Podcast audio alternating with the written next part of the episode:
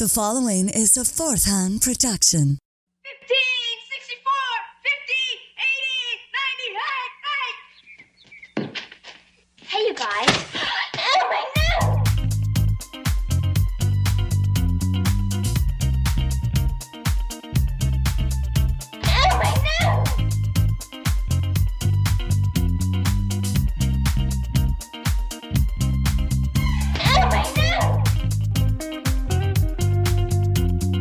Welcome to a Very Brady podcast. I am one of your hosts. My name is Jimmy. And with me, as always, is the other host of the show, Tach. Hi, Jimmy. How are you? Hi, Tach. I'm good. How are you? I'm all right. You know, this- actually, I just ate a larger dinner than I usually do, so I'm feeling So a little bloated. Wait a minute. What did you have for dinner? I made normally I would just make like chicken and like a green veggie, which is what Mm-hmm. my plans were: peas and chicken.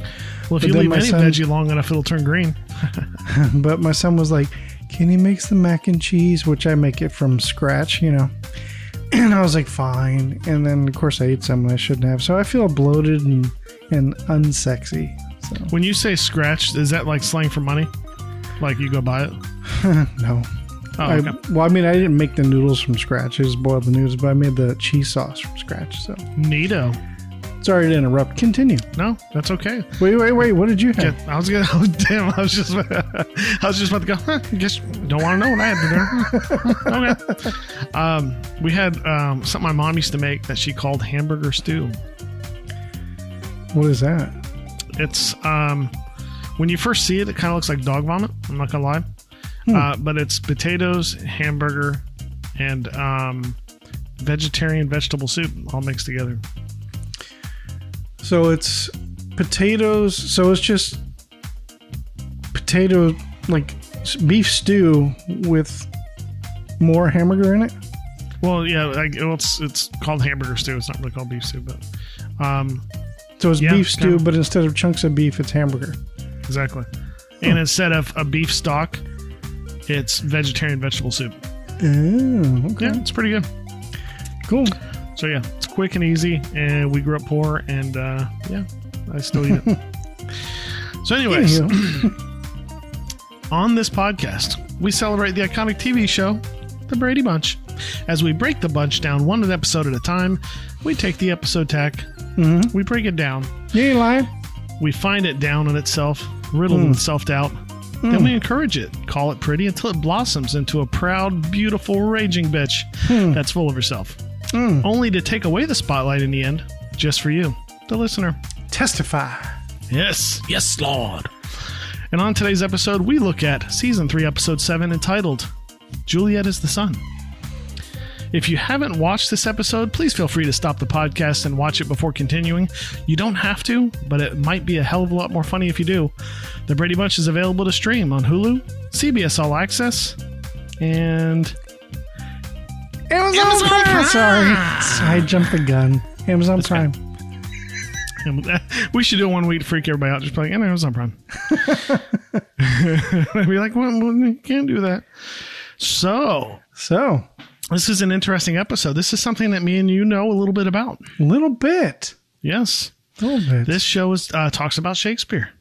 Mhm. Well, I don't know a whole lot about Shakespeare. I mean, I did a Shakespeare play once. What, remind the listeners what Shakespeare show you did? Uh, I did Hamlet. Prince of Denmark. Yes. That's right. what part did you play? Hamlet? No, uh, that was our friend of the show, Ron. He played Hamlet. That's right. He did play Hamlet. Yeah. I played uh, Horatio, which is Hamlet's best friend, his BFF. Cool. So people in the audience going, hooray, show. Yeah, You did a you did some uh, Shakespeare, right? Yeah, I did uh, Midsummer Night's Dream. I did Othello. And I did a show called The Complete Works of William Shakespeare Abridged. Oh, that's right. Yeah, I saw two of those out of the three. Yes. So I don't think you saw. Th- you didn't see uh, Midsummer, I saw it on video. Yeah. Hello. so you didn't see Othello. Right. Okay, that was pretty good. I played Roderigo. You did too. I did too. But we do have a uh, a lot of the- a theater background, so this one We do, brought, yeah, yeah. brought home uh, some interesting little fun little memories. There was a couple of things in there that I kind of felt like were kind of Easter eggs before Easter eggs existed. You know, like certain things that like like little tiny things, and I'll point them out as we go through. But little Okay. tiny things where I was just like, yes, like I've totally worked with somebody like that, or yes, I I hate when people do that when you're going over lines. Um, so yeah, yeah, there was Right. a couple things in here that felt like Easter Yeah, eggs. I wrote something in here too about Yeah. something like that. That reminded Yeah, exactly, me yeah. So, So- what was your uh, first play? So, I'm assuming this is Marcia's first play, and she gets the Hmm. lead. Shocking. yeah. My first play was Winnie the Pooh. And who did you play? Christopher Robin. Oh, as look, in I was the lead. Robin parts from everybody else. oh, look, the lead. Shocking. You're like, well, Pooh. Marcia Brady. Yeah, my first play was uh, a Fable for a Time, where, if I remember, who played the lead in that too? uh, probably wrong because you seem to Oh play yeah, lead and no, everything, right? it was you. Oh, that's right. It was me. Silly. I just I've had so many. I you know forget. Interesting. Um, They're both directed by the same guy. Weird. Huh. And it's the same. Well, it's not like we stayed after school and you know played with his balls. Um. But anyways, Please, please explain that. okay, oh yeah, he he uh he taught us how to juggle. Which I almost went. I almost went to Ringling over that. Like I almost went to clown. I got accepted into clown college, but I never went.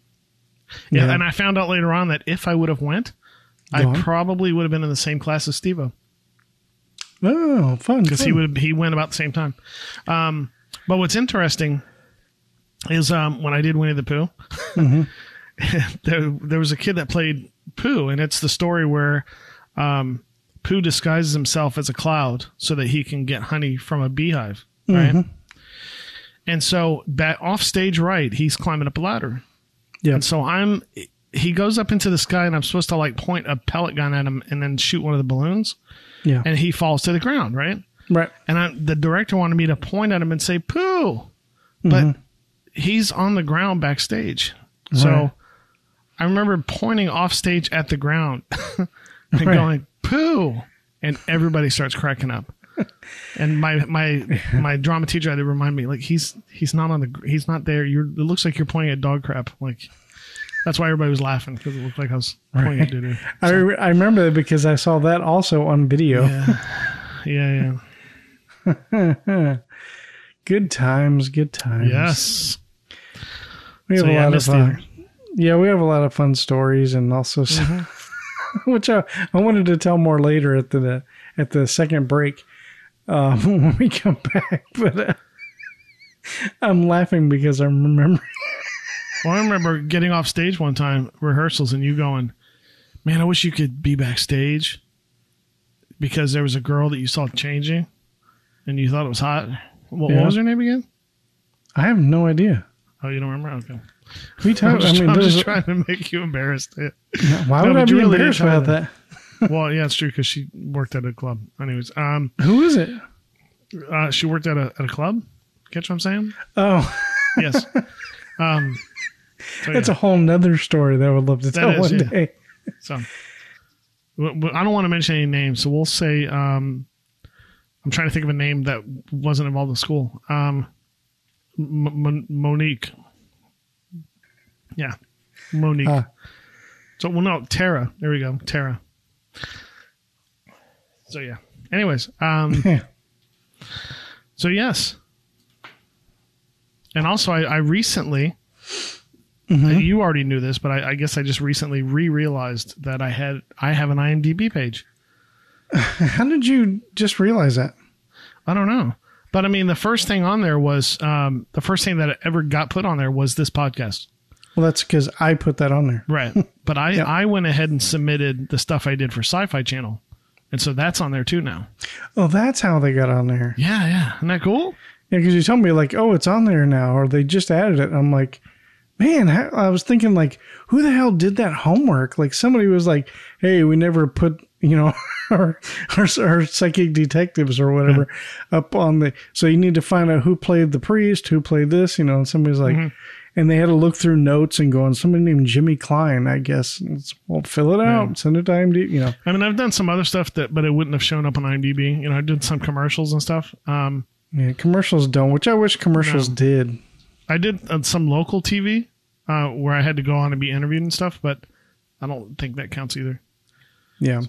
Anyways, I guess if uh if you're ready, because I mean that yeah that little conversation took a lot out of me. I'm just saying. so What do I, we, well, we're 10 minutes in. This is later than we usually take our I'm first saying break. so. I, I I think we need to take a break. You know what I'm saying? All right, go for it. So uh, it. we're gonna go ahead and take a break, and when we come back, we are gonna dive into this Juliet is the Sun episode. Hmm. So uh, stick around.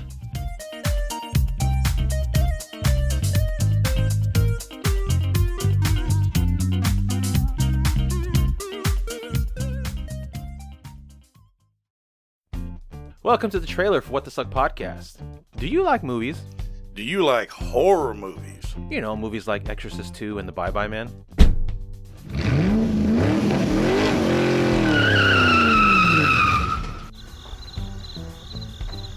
Well, those of you still with us are just the weirdos we want. We watch all the terrible, no good, so bad they are bad movies you never knew existed. Have you seen Wish Upon, I Am Zozo, Creepshow 3 perhaps? You haven't? Well, lucky for you, we have, and we are here to tell you all about them because we believe that no matter how bad a movie is, it should be watched. Someone put at least some effort into these, and bad movies deserve love too. And boy, do we love watching them. So, please join us, your hosts Chris and James, on What the Suck podcast for a weekly discussion of all things bad, good, good, bad, bad, bad, so bad they are good, so good they are bad, so bad they are bad, and Gary Busey. Found That's every, my best Busey. I don't know if that works, but. It works for me. Found everywhere podcasts can be listened to.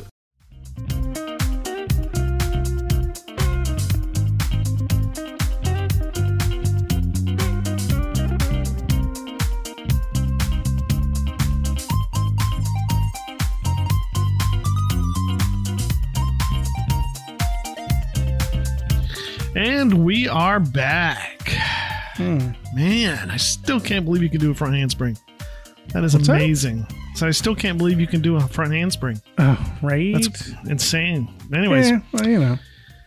so let's get into this. Season 3, episode 7, entitled Juliet is the Son, which I still think they should have called it Juliet is the Daughter. I'm just saying, but whatever. Okay. Some facts about the episode. It first aired October 29th, two days before Halloween, 1971. Hmm.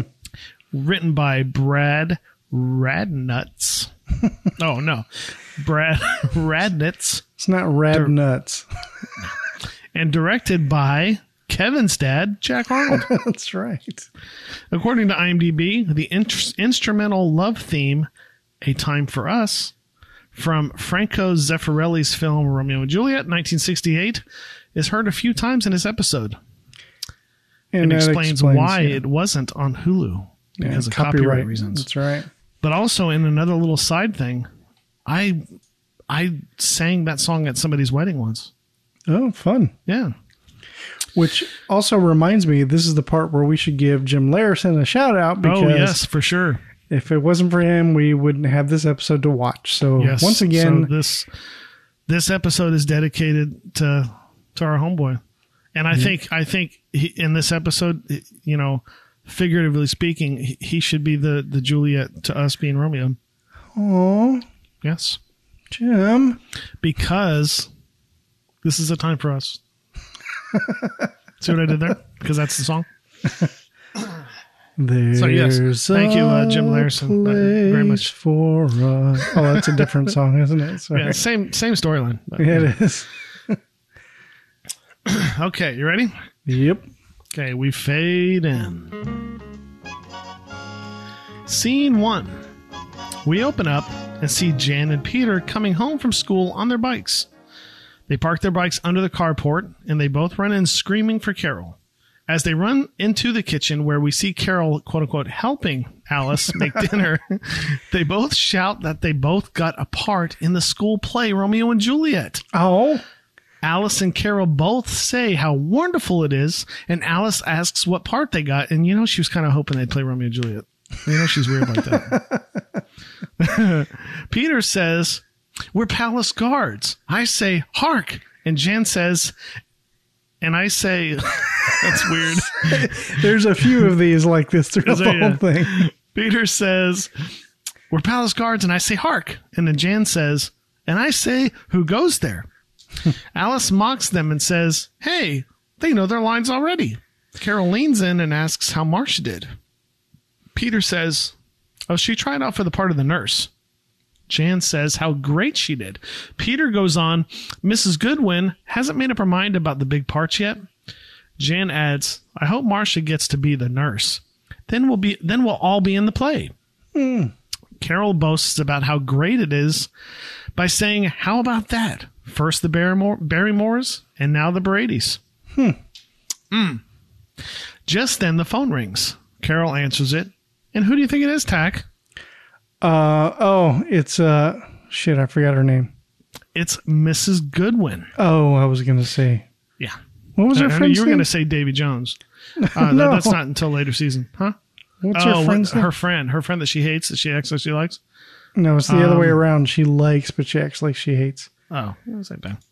Um, what is her Doesn't name? matter. That's gonna I know it was bugging me at first. Mar- no Martha. Yeah, you're right. Martha. Yeah, yeah. Sorry, go ahead. Okay. Um, Carol Phone answers rings. it, and it is Miss Goodwin on the line. Carol says, "Oh, really, Marcia? Of course, I'll tell her the good news. Goodbye." Carol hangs up, and of course, Alice pipes up and asks, "What about Marcia?" Carol gleams and says, "She got the part of Juliet." Jan and Peter light up, and Peter says, "She didn't even try out for that part." Jan says, "Wow, that's the starring role." Jan leaves the kitchen, calling for Marcia to come down. Marcia comes into the kitchen, and Carol says, Marcia, Mrs. Goodwin just called. You got the part of Juliet. Marcia doesn't look pleased, but confused, and asks, Juliet? But I tried out for the nurse. Alice says, But you got the starring part. Carol asks, Isn't that marvelous? Marcia, Marcia says, I think it's awful. And then she runs out of the kitchen. Everyone in the kitchen are left confused by Marcia's response. Hmm. Hmm. So I went into a little bit of a deep dive here, Jimmy.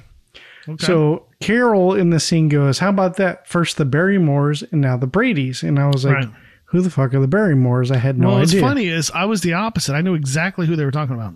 Oh, I learned so much here. So I'm going to give a quick little synopsis for those listeners who don't know who the hell the Barrymores are.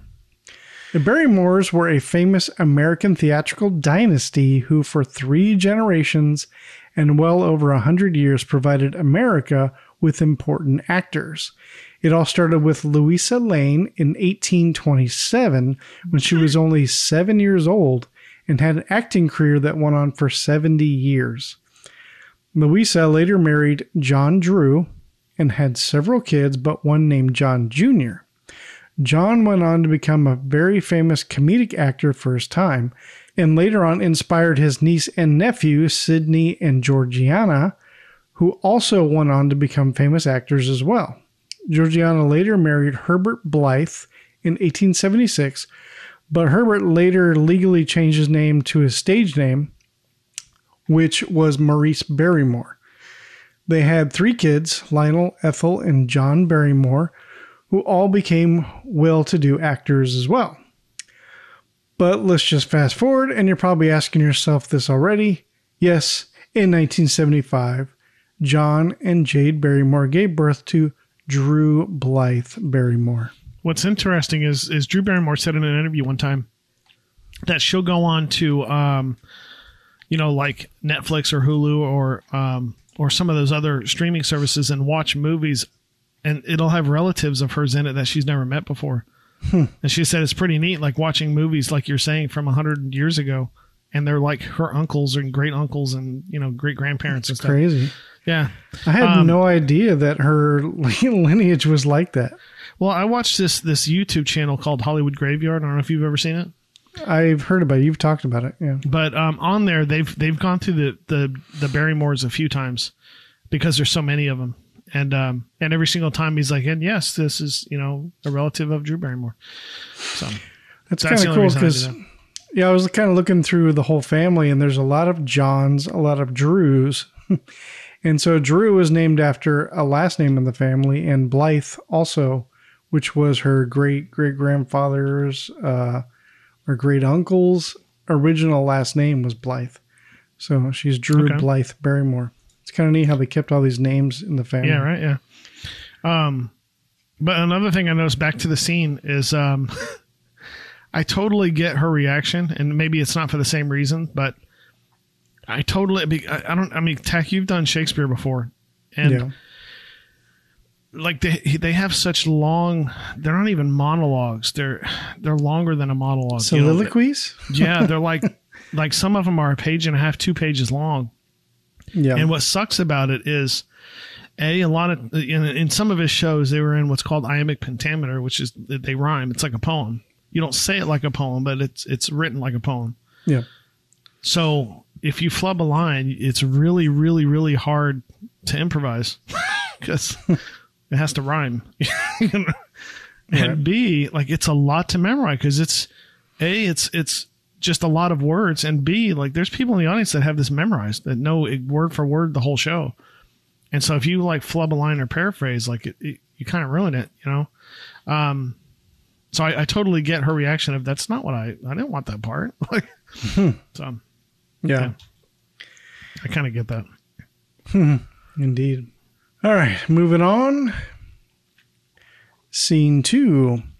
Next, we see Marcia in her room sitting on the bed looking sad. Mike and Carol mm-hmm. knock and walk in, and Mike says, Hi, honey. I hear you get the part of Juliet. I also heard you don't want it. Marcia just says, That's right. Mike says, Mind if I ask why? Marcia says, I just don't think I should play the part, that's all. Mike asks why. Marcia goes on. I didn't even. Mike's like a three year old. But why? did, did you feel like through this entire episode, like Robert Reed is silently judging everybody for not liking Shakespeare or not doing it right? I didn't even think about that. I Like forgot. I, the whole like, time, I'm like, he's probably so pissed right now. You know, in every rehearsal, he's like, God damn it, that's not how you fucking do it, okay? right. Sorry, good. Marcia goes on. I didn't even try out for that part. Carol adds, but the good thing is that Mrs. Goodwin thinks you're the best for it. Marcia gets up and says with some tude, and I know why. It's because you're the chairman of the play committee. Mm-hmm. Carol looks at Mike, sighs, and says, Look, Marcia, I volunteered to be chairman because I wanted your school to present a good play. I didn't want to help you get a good part. Mike adds, Marcia, Mrs. Goodwin isn't going to miscast the lead in the play just to please your mother. Carol's like, wait a minute. Maybe she would. I have that kind of power. I could do I could make her do it. Marcia turns to her parents and says, Then why would she give me the part? Juliet is supposed to be beautiful and noble. and I'm not anything like that. Bull crap. She's so full of herself. you know, and she turns and looks like, right? You're gonna are you gonna correct me? Like, Right? Carol says, Marcia, that's nonsense. You're a beautiful girl. And besides, you're a very good actress. Which, okay, I like how she didn't say you're noble. She's like, no, don't be silly. You're beautiful. like, what about noble? Eh, you're a good actress. That's I know you're a good actress because you acted like you were hot when you were screwing a high school kid last week. Or you acted like you don't think you're hot when we all know that you, Exactly, you yeah. know you are. You're acting like you don't want to hump your brother. Marcia says, You have to say that. You're my mother. Carol does a deep sigh. Mike smiles and adds, I say it, and I'm not your mother. And what's funny is that you can see Marcia like trying not to laugh at that. Like she she smirks like, like yeah, that's funny. such a dad joke. That's awesome. Marcia isn't amused. Mike goes on. She is though. That's what's funny about it. Mike goes on, Come on, you look beautiful and noble to me. Carol adds in, The trouble is, you don't think you are. Mike chimes back in, That's right. It's the belief in yourself that counts, you know? You are what you think you are. Marcia thinks for a second and says, You mean, if I think I'm beautiful and noble, then I will be beautiful and noble? Mike says, That's right. If you believe it, then everybody else will believe it too. Carol says, Think about it, Marcia. You can give your answer to Mrs. Goodwin in the morning. Mike and Carol leave the bedroom, and Marcia sits down in front of her mirror, closes her eyes, and says, Marcia Brady, you're beautiful and noble. Just then she opens her eyes and looks at herself, and then rolls her eyes and says, Baloney. I wrote down, you know, it's funny. I've seen different types of bologna, but not noble and beautiful bologna. Jimmy Klein. Um, it, no, but like I pointed out, it's funny because Marcia started to, to crack a smile a little bit, which she wasn't supposed to do, which I thought was kind of funny. but also, I think it's funny that Robert Reed is basically saying acting is believing, which is, I think, a term most people have heard. So they could have just said that. Like, they didn't have to paraphrase it. But anyways, I mean, it's a famous term. They can just say it. Um, scene three. Now down in the kitchen, we see Greg sitting at the table while Alice is doing, you know, Alice things. Greg asks Alice, Alice, did you ever do any acting when you were in school? Alice pops up and says, Did I ever do any acting? I'll have you know I played the title role in our senior class play. Critics said I was the most unusual. It was the most unusual portrayal of the part they had ever seen. Hmm. Greg asks what part it was. Alice says, Julius Caesar. It was an all girls school. Greg says, That's like an all boys school doing Little Women. Hmm. Wait a minute. They don't do women? Anyways, um, Alice laughs and goes on. Oh, it was a lot of fun. Marcia's going to miss all the fun if she's not in that school play. Greg adds, I don't get what her problem is. She'd make a great Juliet.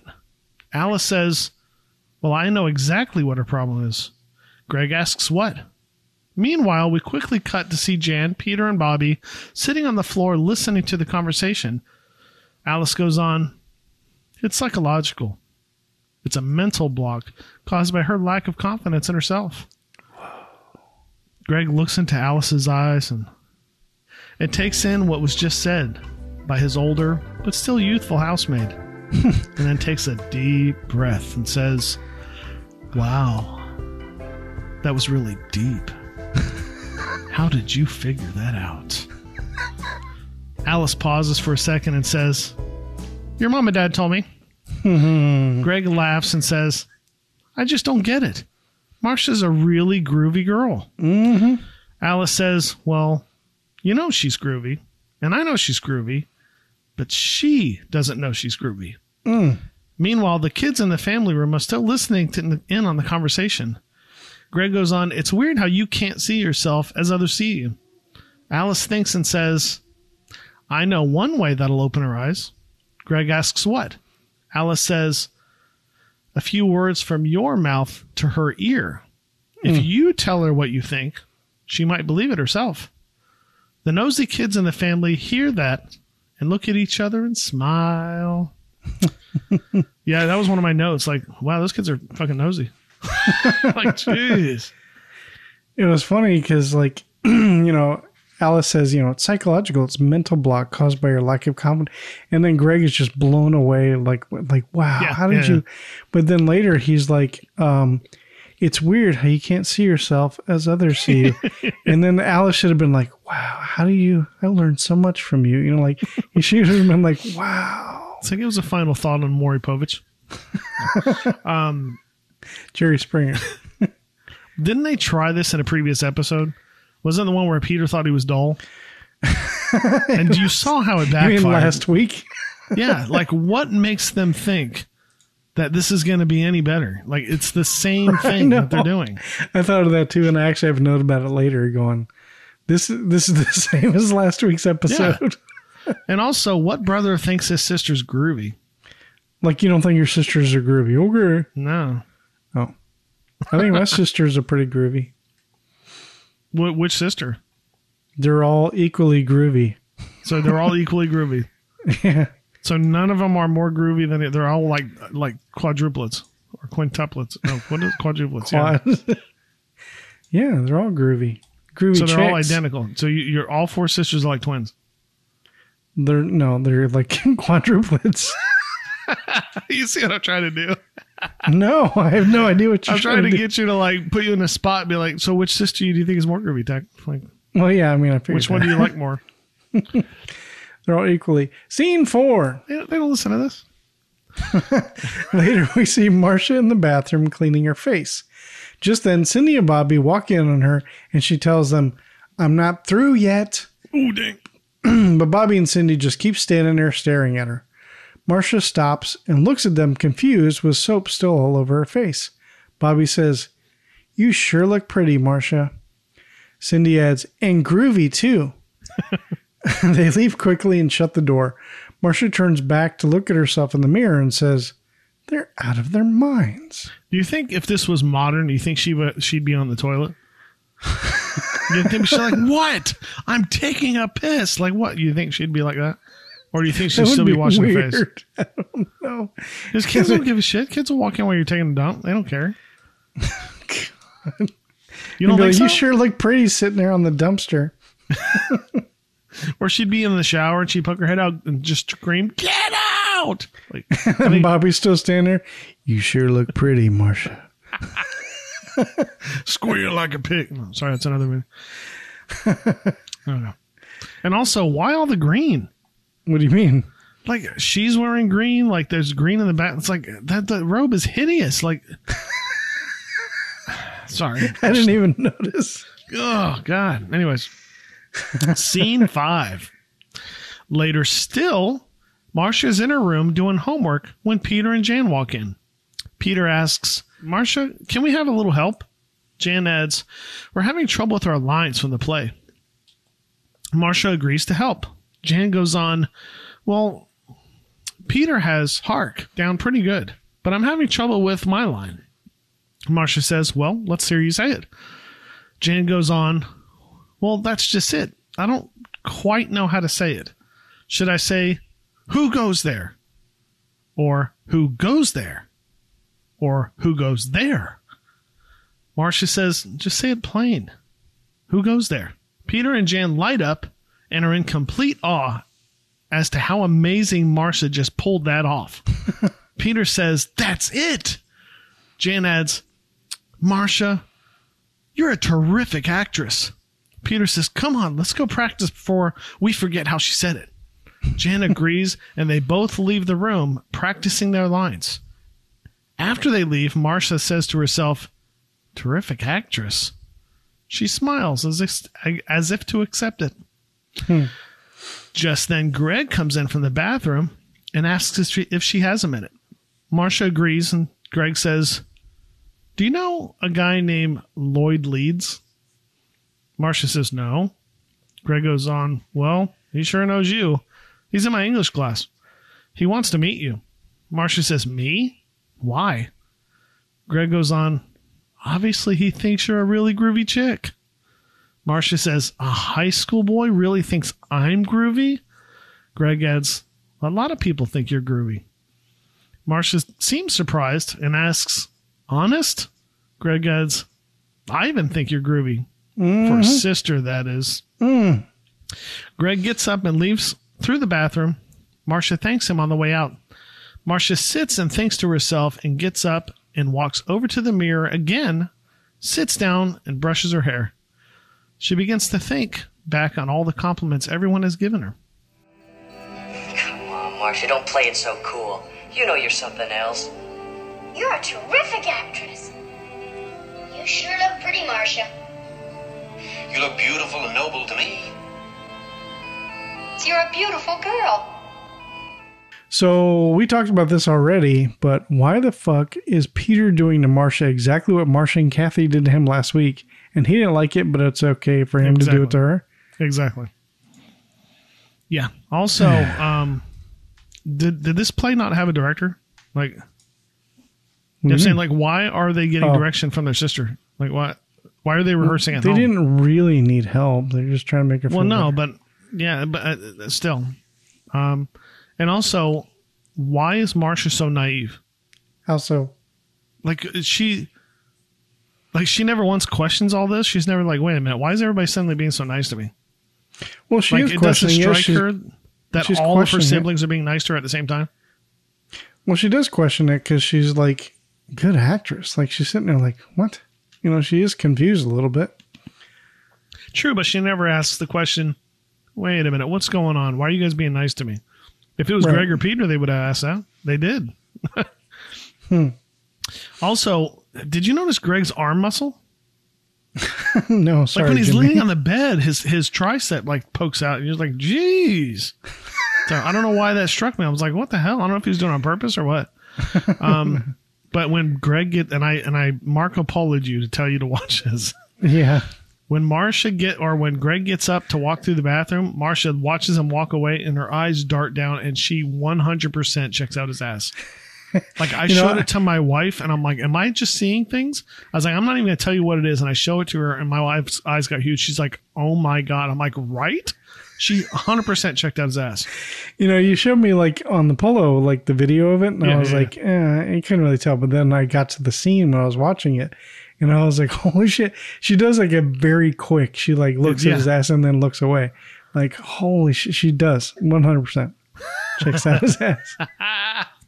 So Maureen McCormick, if you're if you're listening to this, we got to know that like was that like a like a like did you really check out his ass or was it maybe like there was something wrong with his costume and something caught your eye on the floor or something like that? Like what we got to know the story behind that.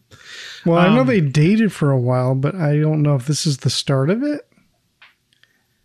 Oh, you're talking about they they in real life they they did Yeah, yeah, yeah. yeah yeah. Um, also apparently uh, on a side note, um, the kid that played Greg, um, apparently there's an episode he thought he was off for the day, and he got called in. Mm-hmm. Oh, I you're talking 'cause they- about. and there's an episode he did stoned, Yeah, yeah, and yeah. he's very open about it. Like he's he Yeah, yeah, I've- identified I've- the episode. So I've happened upon that when doing just Did like ya? random Brady Bunch search for random Yeah, things. yeah, yeah. And it was a scene where he's like on a carport or something like that, right? yeah, where he was like 100% stoned in that scene. Yeah. that's fine. I don't think we watched that episode yet. I don't No, think. I don't think so yet. Um, Yeah.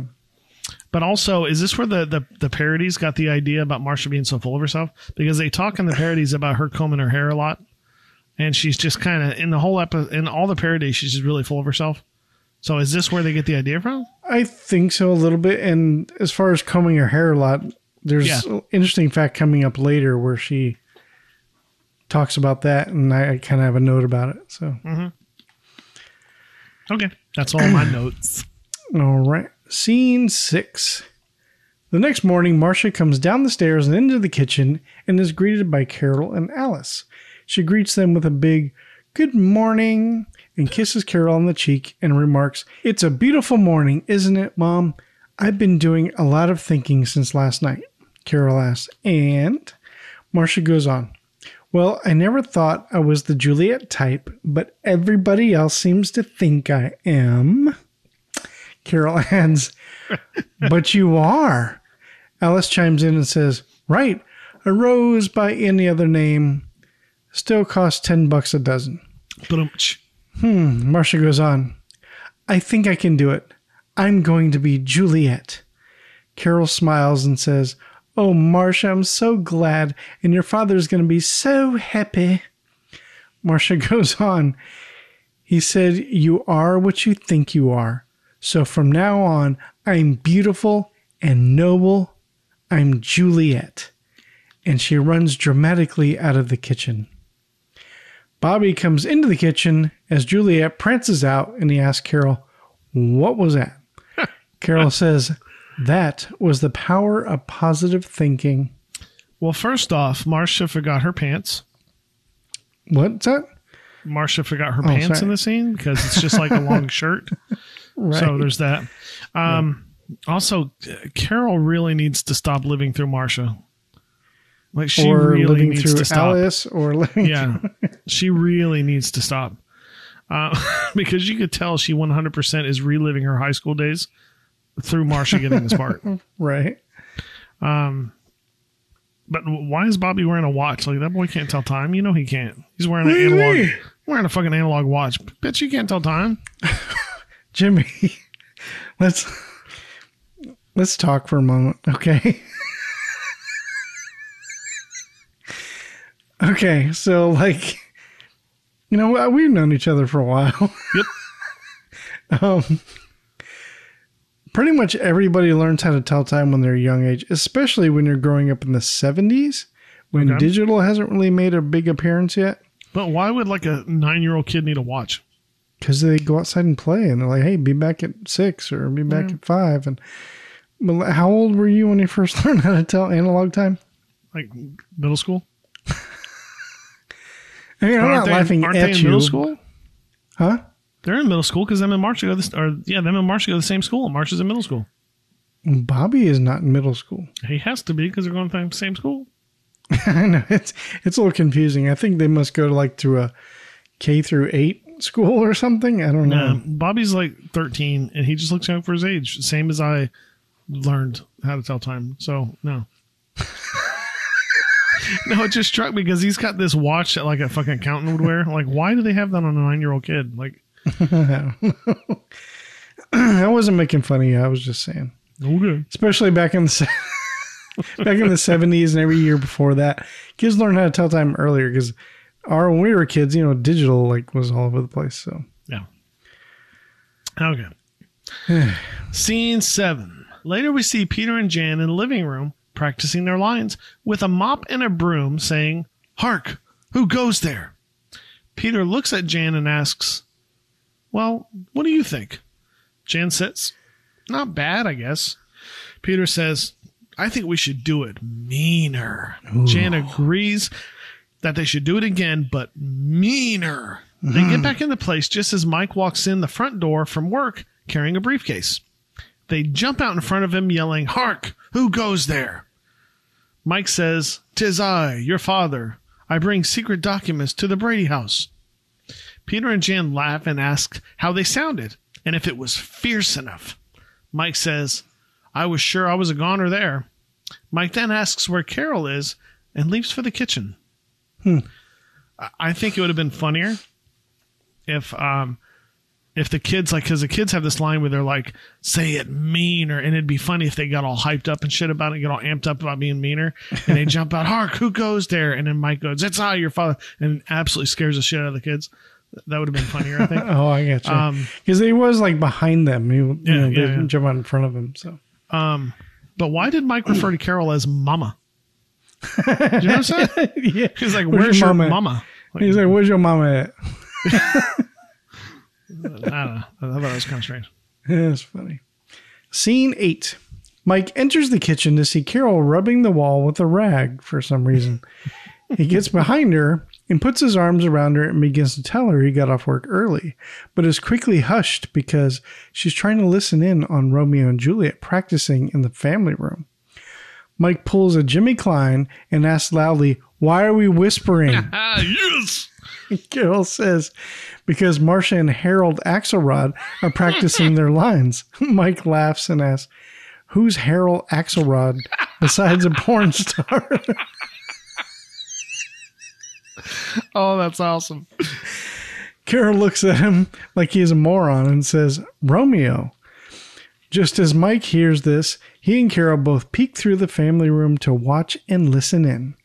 After watching for a moment, Mike looks at Carol, laughs, and says, Romeo wears glasses? In the family room, Romeo and Juliet continue to rehearse. Harold Axelrod stops while holding the script. Marcia says, It says you're supposed to kiss Juliet. Harold looks closer at the script and says, Uh, I've got to go now, Marcia. Thanks a lot. You were super. Marcia, while still staying in character, says, Parting is such sweet sorrow that I shall say good night till be morrow. Marcia extends her hand out for Harold to kiss, but he just grabs her hand and shakes it and says, You're really great. While still shaking hands, Marcia says, I am? Harold says, Yeah, you really are Juliet. Mike and Carol, still watching, look at each other and laugh. Hmm. That's a great name, Harold Axelrod. That's such a great name. It's a porn name. It's a great It porn is, yeah, yeah. That's pretty good. Um, also, I thought it was kind of funny that Marcia but I kind of got the feeling she was just looking for an excuse for this dude to make out with her. I well, you know, the script to says to kiss. kiss. Okay.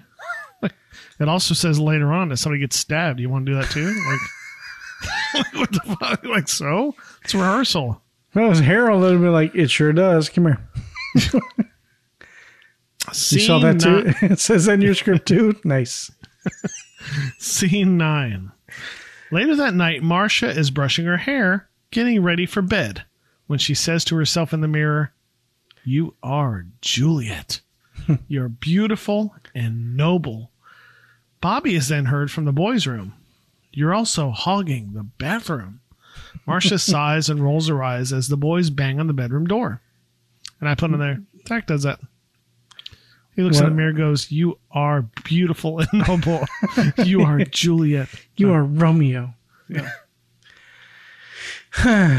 Scene 10. Quickly cutting into the boys' room, the boys are beating their meat against the bathroom door. No, that's not right. They're beating at the bathroom door. Greg comes in to stop them.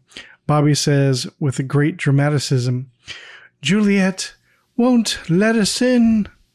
Peter says with an English girl's voice, she thinks it's her private bath.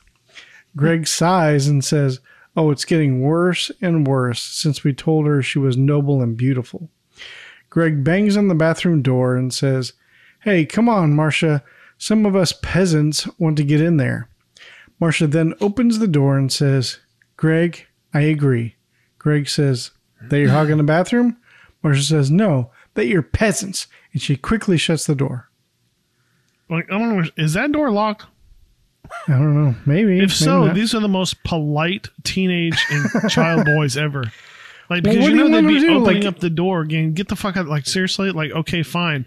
That's a double sink.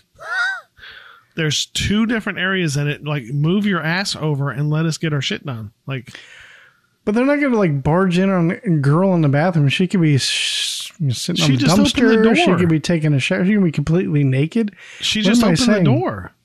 Huh? She just opened the door. They know I what she gotcha. looks like. But any other teenage or child boy, they'd be like, they'd just be opening up the barge in. Okay, you need to get the fuck over. Like seriously, there's there's enough room for all of us in here. Go. so, anyways, I hear you. scene eleven. That's that's French for eleven. Oh. Yeah. How do you few- say seven in French? Seven. Oh. Hell yeah. Wait, wait, wait. I got one more, one more. How do you say, I don't know, like um, croissant? Croissant. Oh, so it's like English. It's almost like I did Shakespeare. Yeah. Do you know what I'm quoting? What's that? Sorry, I'm quoting. Uh, it's from Fam- Family Ties. I don't remember that episode. Remember Nick? Yeah. "Hey," you know. Hey, and somebody hey, was talking about French or something. He's Scott Valentine. Sorry. yeah. And somebody was saying something about French, and then he's like, how do you say, I don't know, like uh, croissant in French? And he's like, croissant. And he's like, so it's a lot like English. That's Anyway, right. sorry. You said law in front of everything. That's French. yeah. Scene 11. Eleven. A few moments later, Marcia is in the girls' room with Jan and Cindy. Marcia walks over to the open closet and says to her sisters, I need more space, children. in fact, I think I saw her head like, you know, go to the side a little bit, like, you know, like with attitude. Uh, maybe Right. not. I don't know. Marcia begins to start sliding clothes around in the rack. Jan sees this and jumps up along with Cindy right behind her. Jan says, What are you doing to my dresses? They're all smushed now. Cindy adds, And mine are all smushier. Marcia, continuing to, hang, to hang her clothes on hangers, says, There's no such word as smoosh. Besides, my dresses have to look perfect. Mm. Jan, looking stern, says, What is so special about your dresses? Marcia goes on, Everywhere I go, people are always looking at me. I am Juliet. Hmm. Jan says, Well, I'm in the play too, you know. Marcia scoffs and says, One line. It's different hmm. with me. I'm the star. Hmm. Jan says, Well, la di da. Cindy asks, What does that mean? Jan says, It means that Marcia is beginning to be a pain in the neck. Hmm. Cindy says, Oh, well, la di da. Jan yells some more at Marcia, and now Marcia is yelling back, which causes Mike and Carol to come in into the room. Mike asks what all the commotion is about. I- always expect him to come in like Mr. Belding. Hey, hey, hey, hey, what is going on here? um, Cindy says Marcia is trying to hog up all of the closet.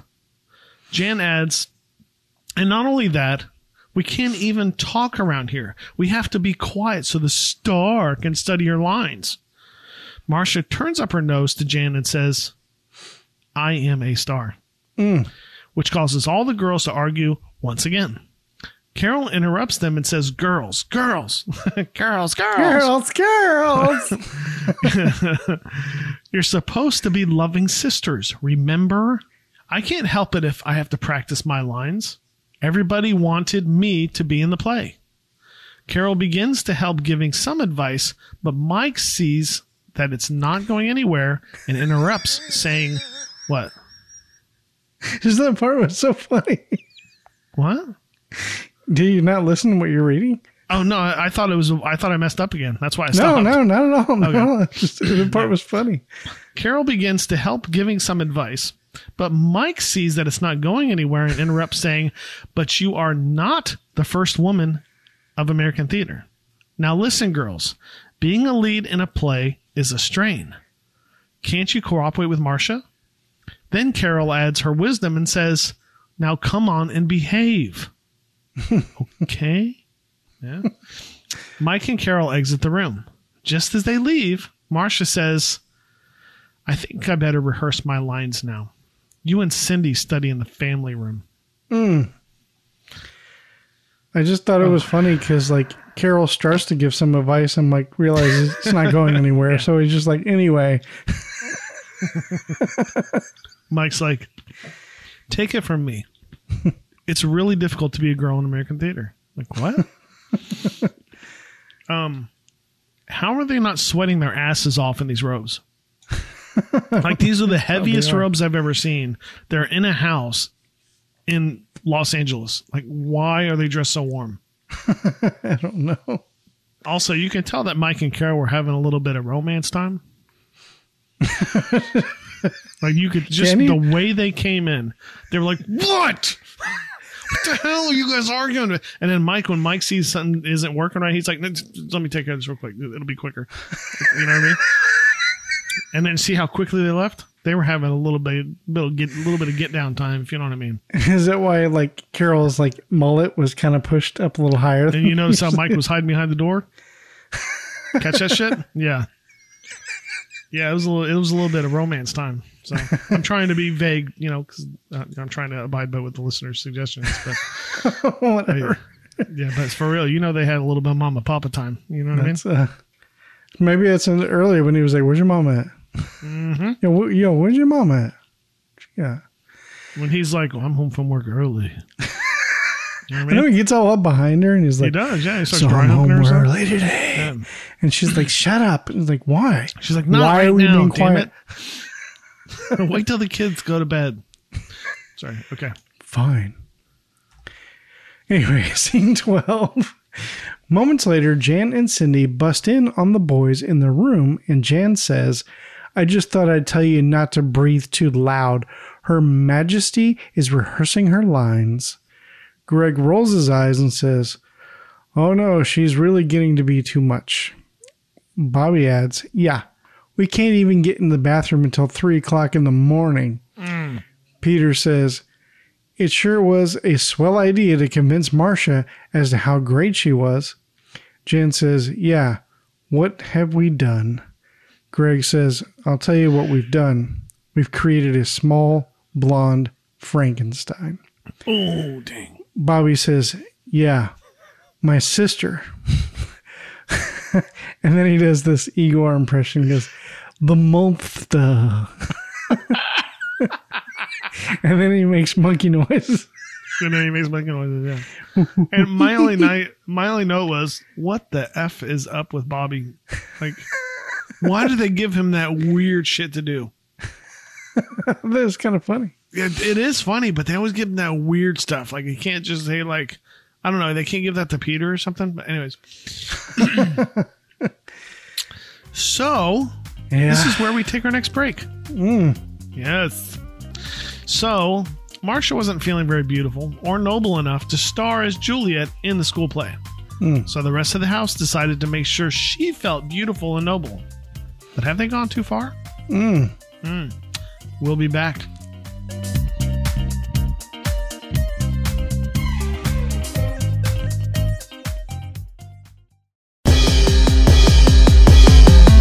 Are you a fan of movies? Or comics? Or video games? Or just anything else nerdy? Well, you should check out the Zing, Zing This, podcast. podcast. And that's spelled Z E N G. This. And we have nerdy topics from comic book reviews to in depth analysis of iconic nerdy movies, as well as video game discussions. Mm-hmm.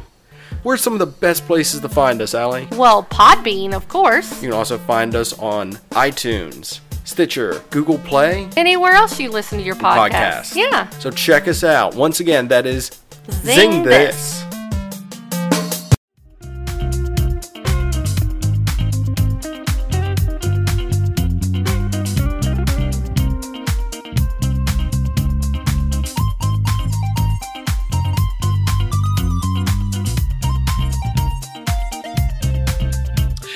We are back. Mm. That was a good break, wasn't it? It was. Man, that was an interesting story you told. Why don't you tell it to us again? I was kidding. I Dude, that's. messing with you. Oh, God. I have something planned for you like that that I'm setting up for the next time I'm hosting the episode. Okay. I'm going to throw you into this whole like improv thing. Okay. All right, go ahead. Oh, I thought. so, I'm looking at the notes here. Yeah. Um, and apparently, so you had an interesting story, play story that you were going to tell us about, right? That's some weird wording. I didn't know how to write that. I guess a, to quoting Saturday Night Live when they did that skit back in the '90s, where it was a a, a theater stories. um. Well, I got a bunch, but one that kind of sticks out. I was doing this one, this one uh, little short, I guess one act, whatever, with these two other guys, and uh, we had practiced this and it was like a really fast-paced comedy that just needed to freaking go go go go go one line after the other. Okay. and it was really funny. And we rehearsed it so many times and we had it down pretty good until one of the guys forgot his lines. Mhm. see where i'm going with this? And uh it's and i'm just gonna spoil alert now it was jimmy jimmy forgot What? his line It wasn't my line. It was Mark's line. It was the exact attitude Jimmy had to. And I'm like, Jimmy, it's your line. Jimmy, it's your line. And he's looking there like, well, sucks to be you It's- guys. I'm just going to keep sitting here. what? and so I know what his line is. So I'm thinking, if I say the line, it'll cue the rest of the scene and it'll still make sense. If I say it. I can say it too, it'll still work. So I uh-huh. say your line, and I'm like, I'm going to save the scene. I'm going to be the hero. Okay.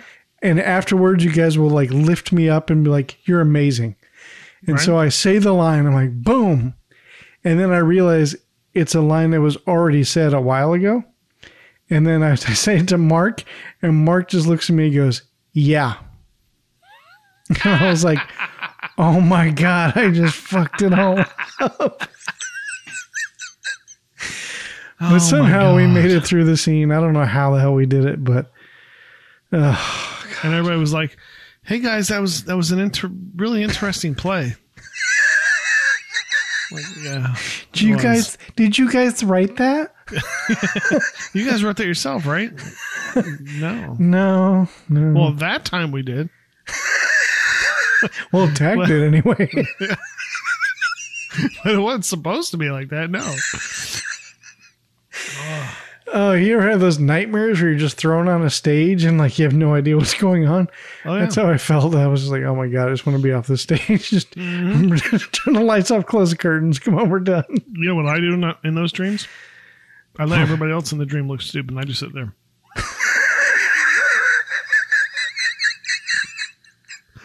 It works every time. Let's see you see how you get out of this one. You're just like, Boom. I think at one point, I think you even like just got off the stage and sat in the front row and be like, go ahead. Try to act your way out of this one, there, buddy. Yeah, right. I was it. I went I went to auditions one time, and it was for a show called Lend Me a Tenor," and I was already told that I'd get the lead part, and um, and uh, I was supposed to play. There, there's he had a romantic lead that he's supposed to play opposite of, and it's down to two girls. Yeah. My ex girlfriend yeah. and my sister in law.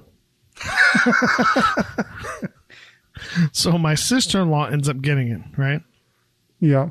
And um there was there was it wasn't just kissing, it was making out in the show. Like quite a few people made out throughout this course of the show to the point where all of us had the same like chapstick on at the end of it. Like that's how how yeah.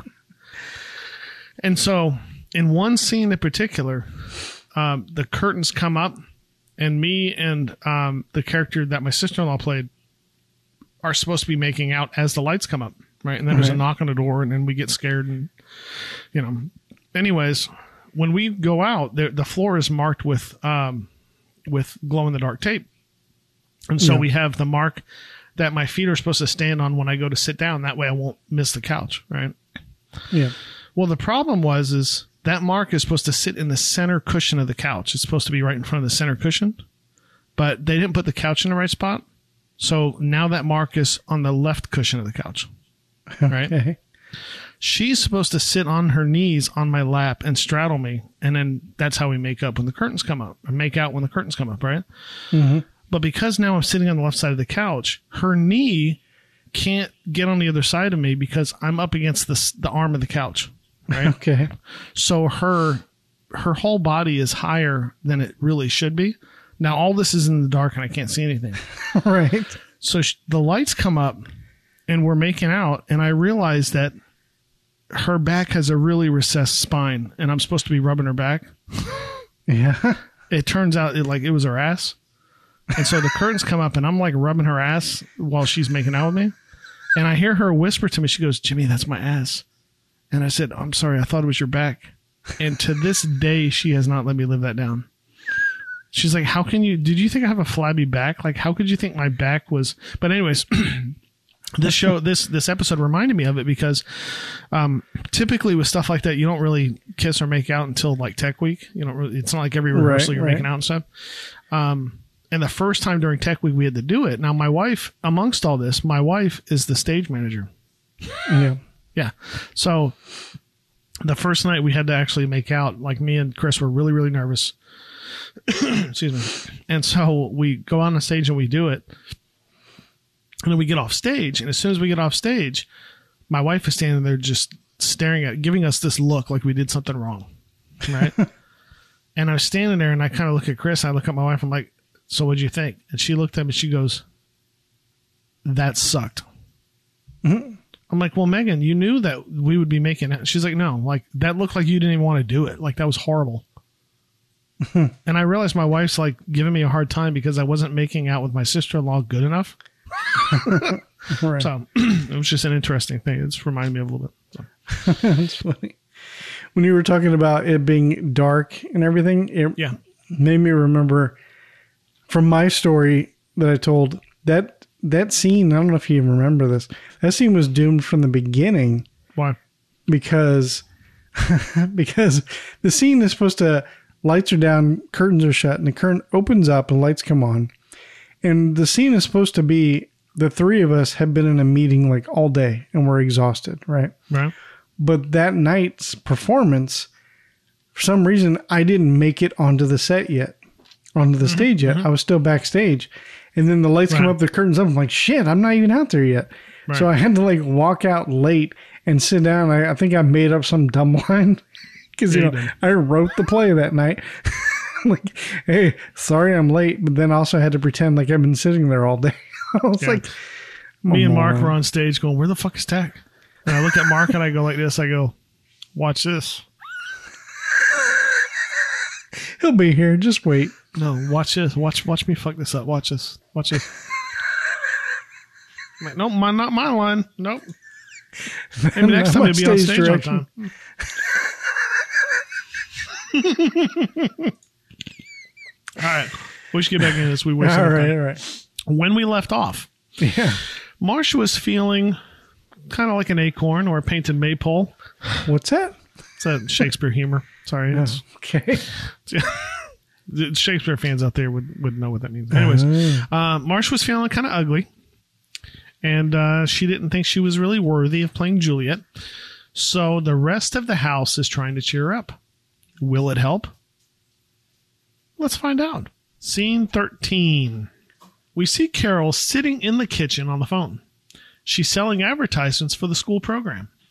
She gets off the phone and announces that she sold another ad for the program. This time from Schultz's Deli.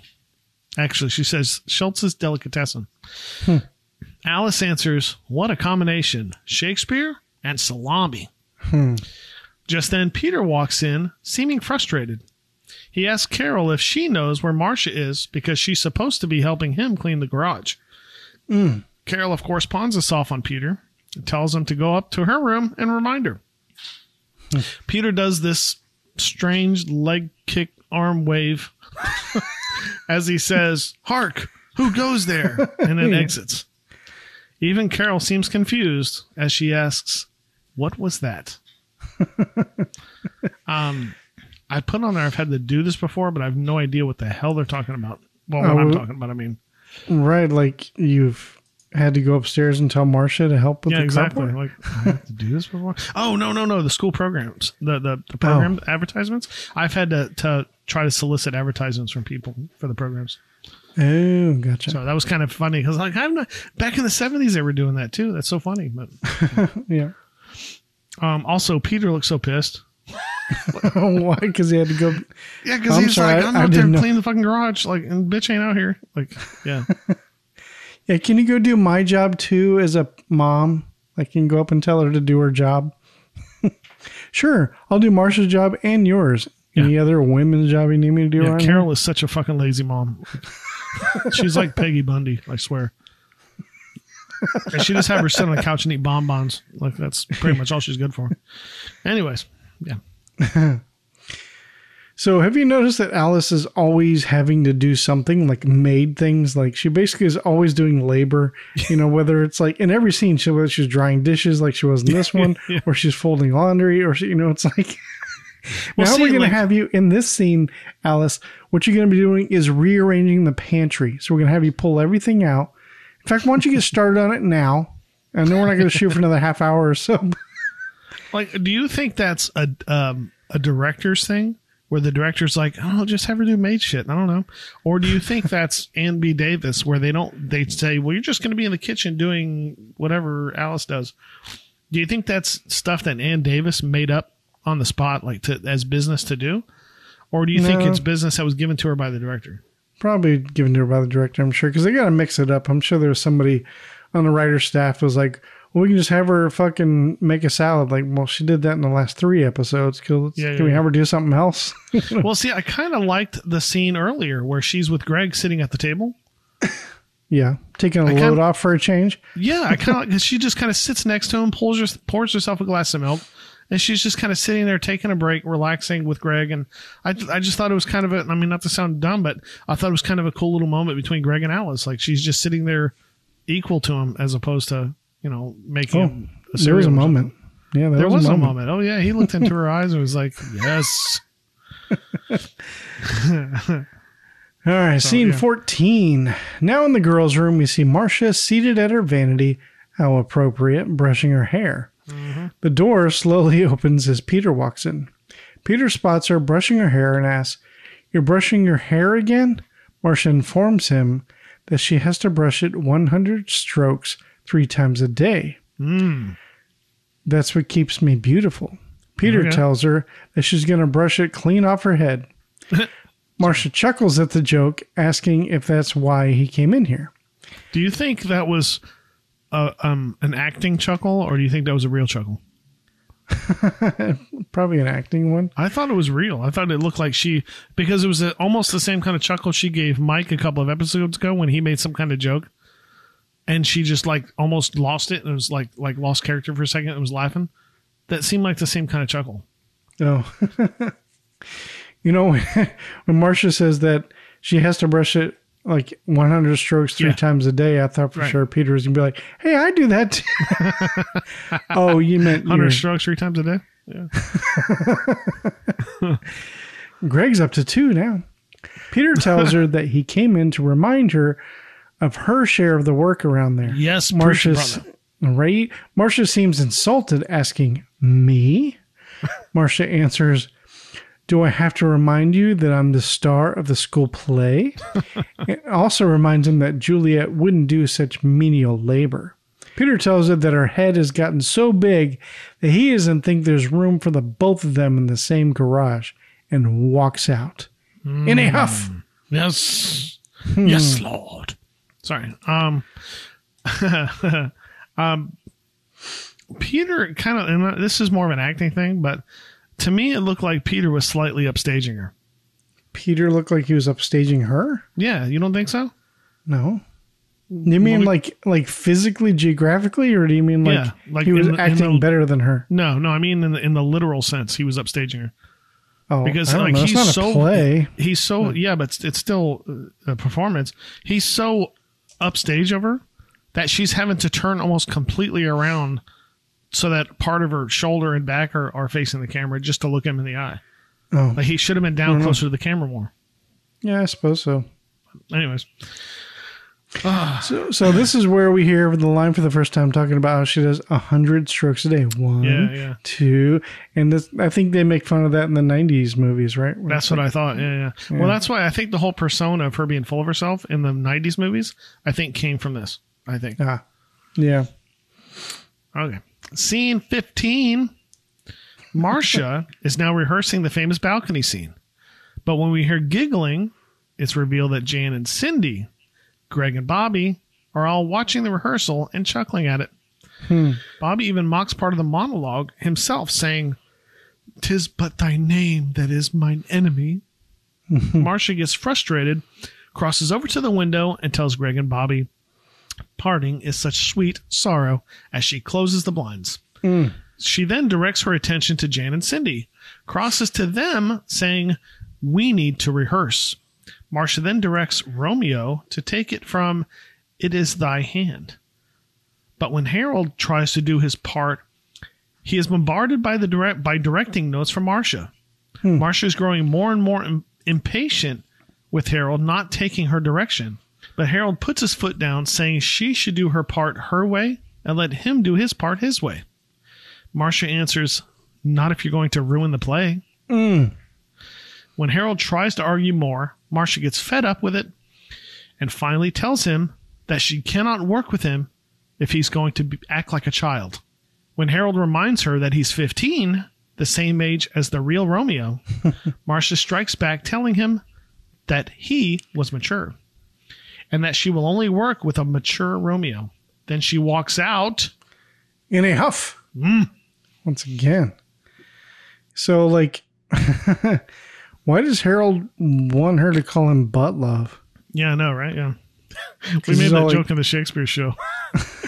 like, call me butt love. Like, ah, butt love. That's fine.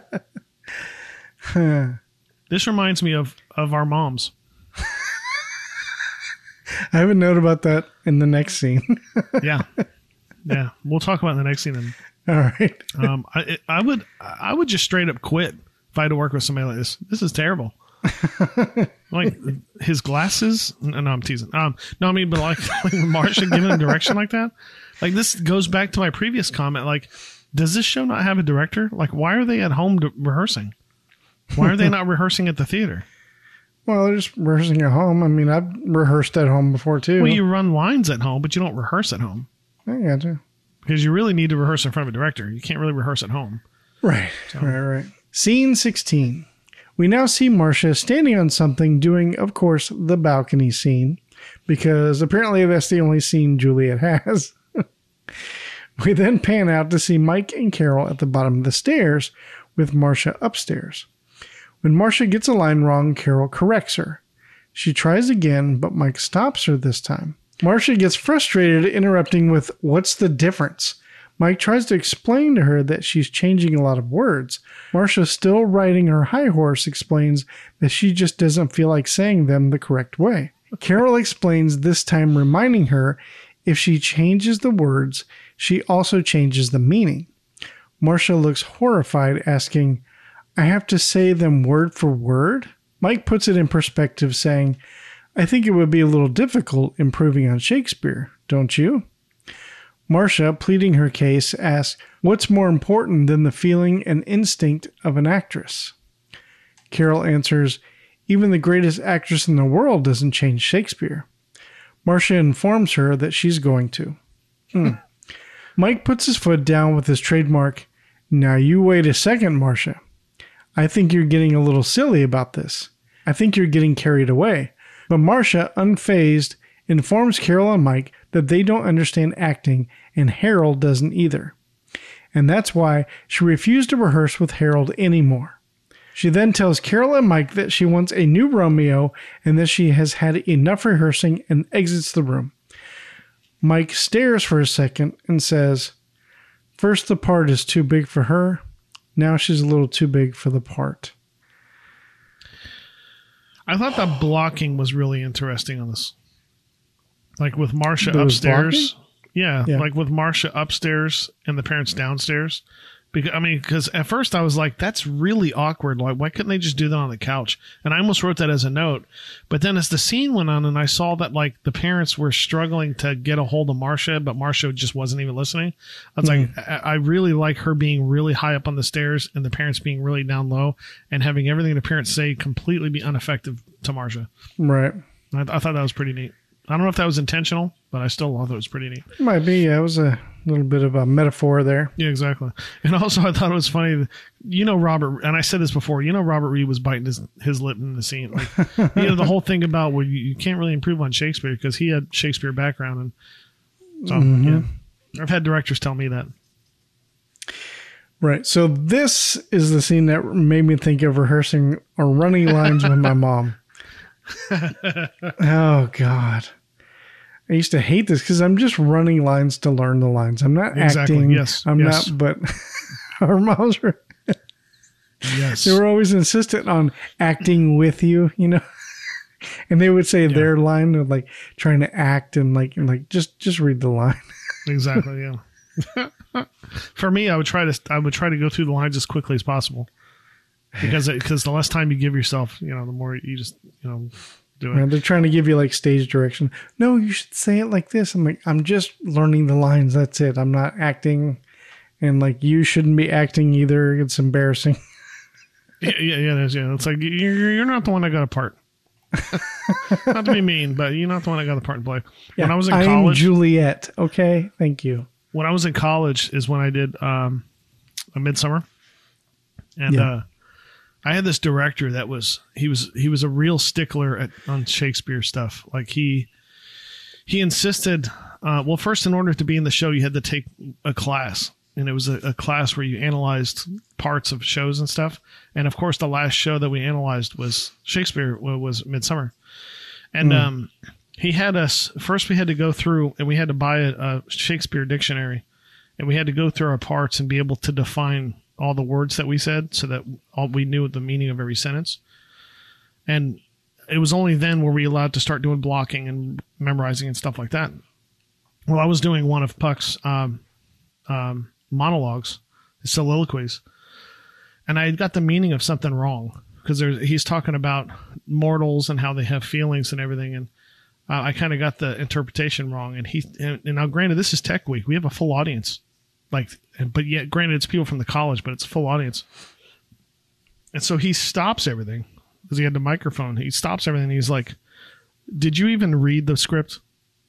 I'm like, "What? Did you even read the script?"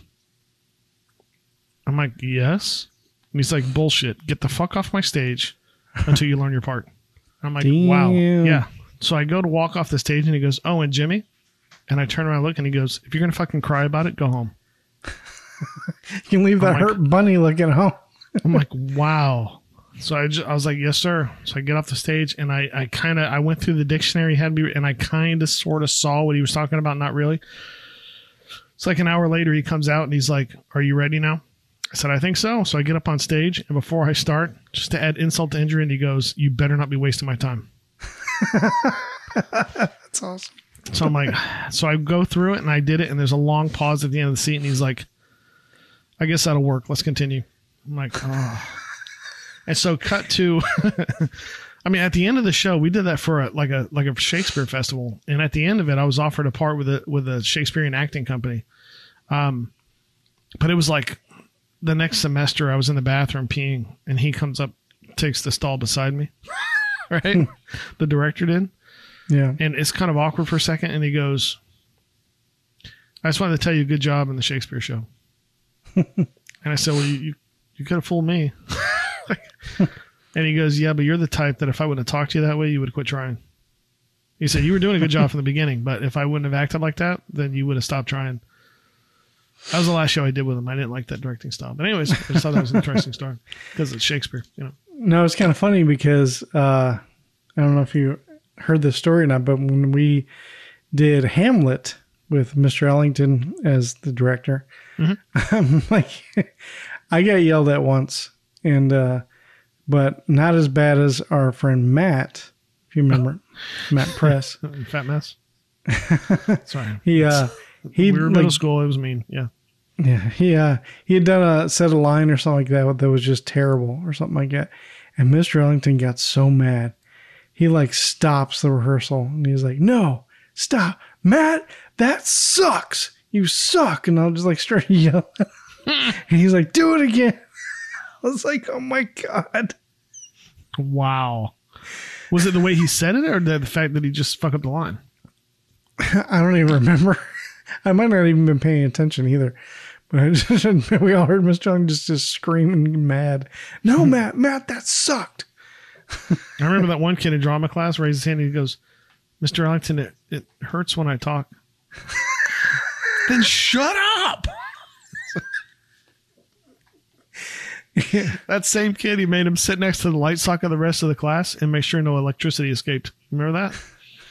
No. Oh yeah, I remember that. There was that. I can't remember the kid's name. He wore glasses, had a mullet. Well, that's describing half the kids in the school, but uh, I can't I remember know what the kid's you're name talking was. about. Yeah, To out of Rome. you Rome. Yeah, yeah, yeah, yeah, yeah, yeah. Yeah, he made him sit next to the power outlet and make sure no escape, uh, no electricity escaped. Oh, that sounds like some fun stuff we do to people in the military. Yeah, yeah. Okay, so anyways, we're wasting time again. Okay. Yep.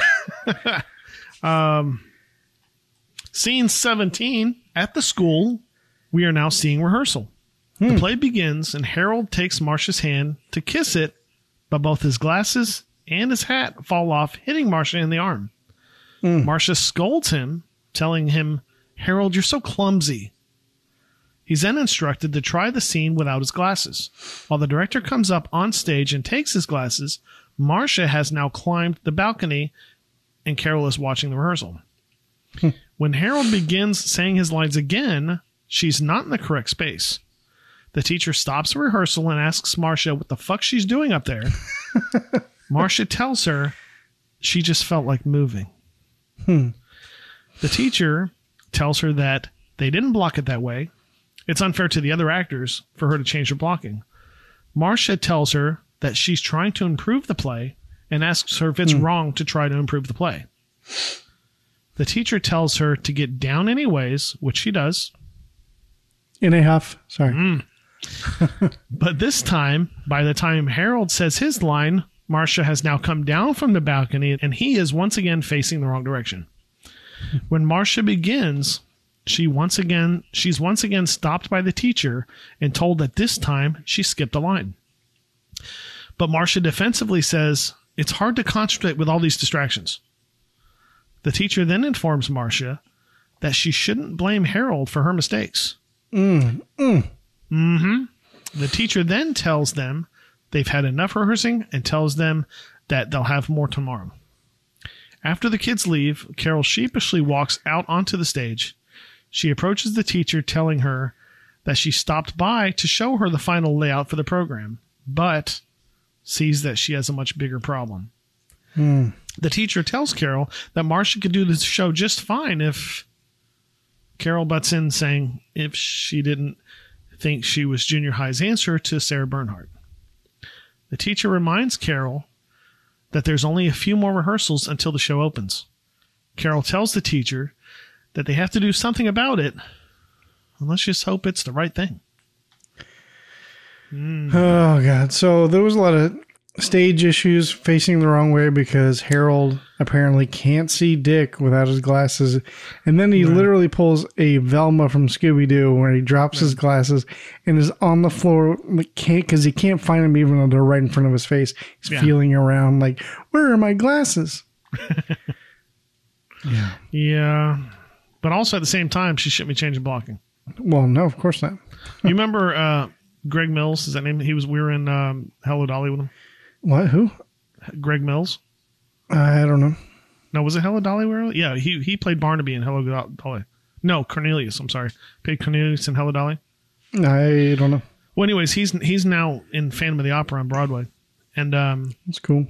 what's funny about it is he told me that when you go out for shows out there, like you're expected to be off book and know you're and you're expected to be off book by your first blocking rehearsal, and then once that they once they say that everything's finalized blocking wise, you get in really really big trouble if you change your blocking. So I just Well, thought, yeah. thought that was kind of because they got lights and stuff. Anyways, I just thought that was interesting. Um, yeah, like uh, Mr. Ellington or any other like real director would not have put up with that for that. I mean, because the show you're the shows that you've brought up, you were the same age as Marcia. Yeah. Like it's not like you're not. It's not like you're comparing apples to oranges. You were. This was a middle school production that you were in. right. You know of Shakespeare. Mr. Ellington, obviously from what you've told us, would not have put up with this shit for this long. No. He would have like week one. He would have been like, "What the hell are you guys doing?" um, and he sure as hell, if he would have found out that you were rehearsing with somebody at home, he would have been like, "No, it's not going to happen. No, you rehearse here." So I thought that was interesting. Gotcha. Oh, All right, scene 18. Once again, we're up in the girls' room where Marcia is brushing her hair. Carol walks in and tells Marcia that she sent a final program layout to the printers today.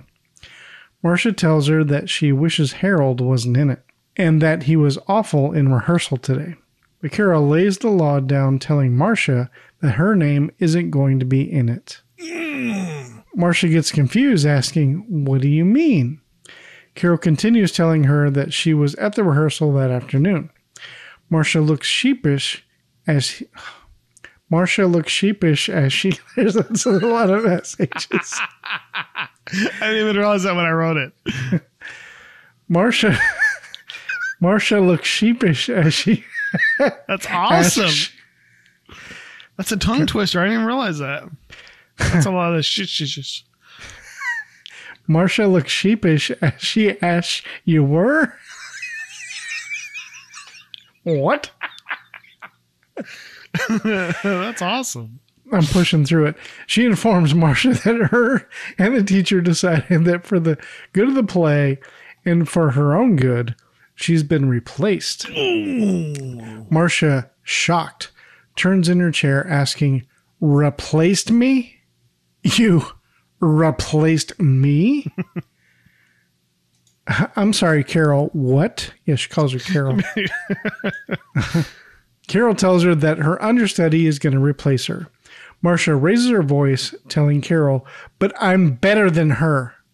Carol tells her it has nothing to do with being better, it's her attitude. When Marcia asks what she means, Carol tells her that she's become rude to her family and friends and have become impossible to live with. But Marcia simply tells Carol she's being unfair. Carol, starting to feel bad, tells Marcia that it's not all her fault and that they encouraged it. That's so funny. That's such bullshit, but okay. It's not your fault. I'm just a bad mom. But she's let it go to her head. Marcia, now crying, tells Carol that she doesn't understand. Carol puts an end to it, telling Marcia she does understand, but she has brought this on herself. Then exits, leaving Marcia in tears. Marcia screams out, Mom! one last time before turning and watching herself cry in the mirror, which she did. yeah. If and this is a dust statement, I know you're gonna agree, but if this was Greg, Yeah. this epi- episode would be filled with a bunch of eye rolls from Carol and a bunch of bitchy, sarcastic comments from her. And like Yeah. now, but when it's Marcia, it's like, well, you know, you're not all to blame. It's partially my fault. Too. What the fuck are you talking about? If this was Greg, it wouldn't be partially your fault. It would be Mike. You need to go talk to your son because he's being a little dick. Like, Might do something.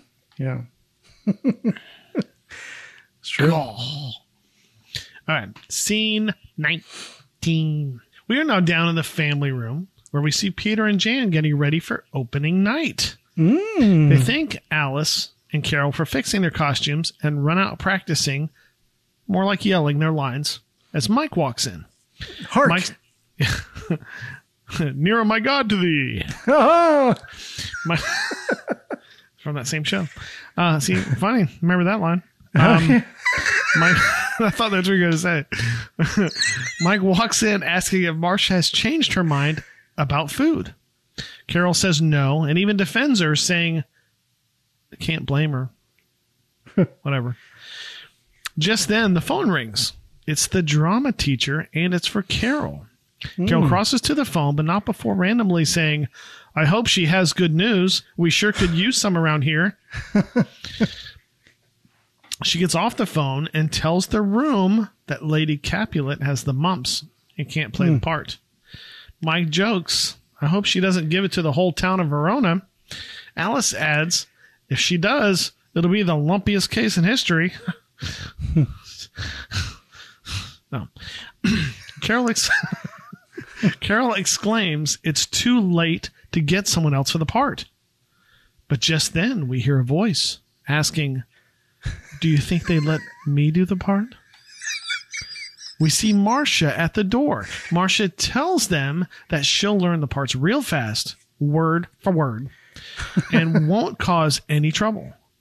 Carol turns to Mike and Alice to get their opinion, then turns back, telling Marcia it's a very small part and not very glamorous. She then tells Marcia that it's Juliet's mother. Marcia answers, That's okay, as a single tear forms in her eye. Carol then runs over and hugs her, saying, Welcome back to the play, as Alice and Mike clap. I got some notes about this whole scene here. Yeah, Okay, first off, mumps. What century is this? exactly. Yeah. Of course, there was a measles outbreak in season one as well, Yeah. which we still haven't done that episode yet. and then just the way like it's all quiet, and then Marcia peeks her head in, and like soft, sad violin Yeah, plays, yeah, yeah.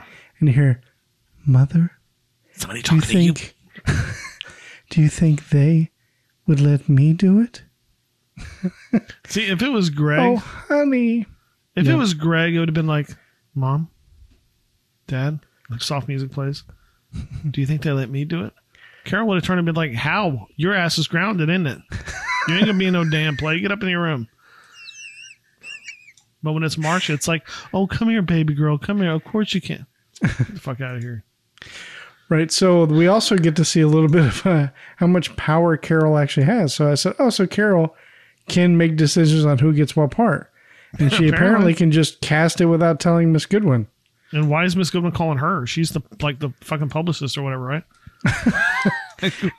And then she's like, oh, I guess this person, you know, just letting you know that this person can't, you know, do the part. I'm like, oh, well, that sucks. like, well, that's okay. I casted my daughter. Like, and it's like, why are you casting this play at Yeah, all? exactly. I'm sure in on Broadway when they had like Nathan Lane and and Matthew Broderick doing the producers, and you know Nathan Lane got sick. I'm sure they were like, "Quick, somebody call that lady that does the programs. See if she can figure this out for us." I mean, that old lady we only seen like twice. And also, like, why is Carol getting so emotional? Like, what the fuck? Like, why is she What's- emotional? What's so funny about? I gotta go back to the old lady in the program. Sorry, because it's like, it's like, hey, just letting you know that the program is going to be wrong tonight because this person can't make it to the performance.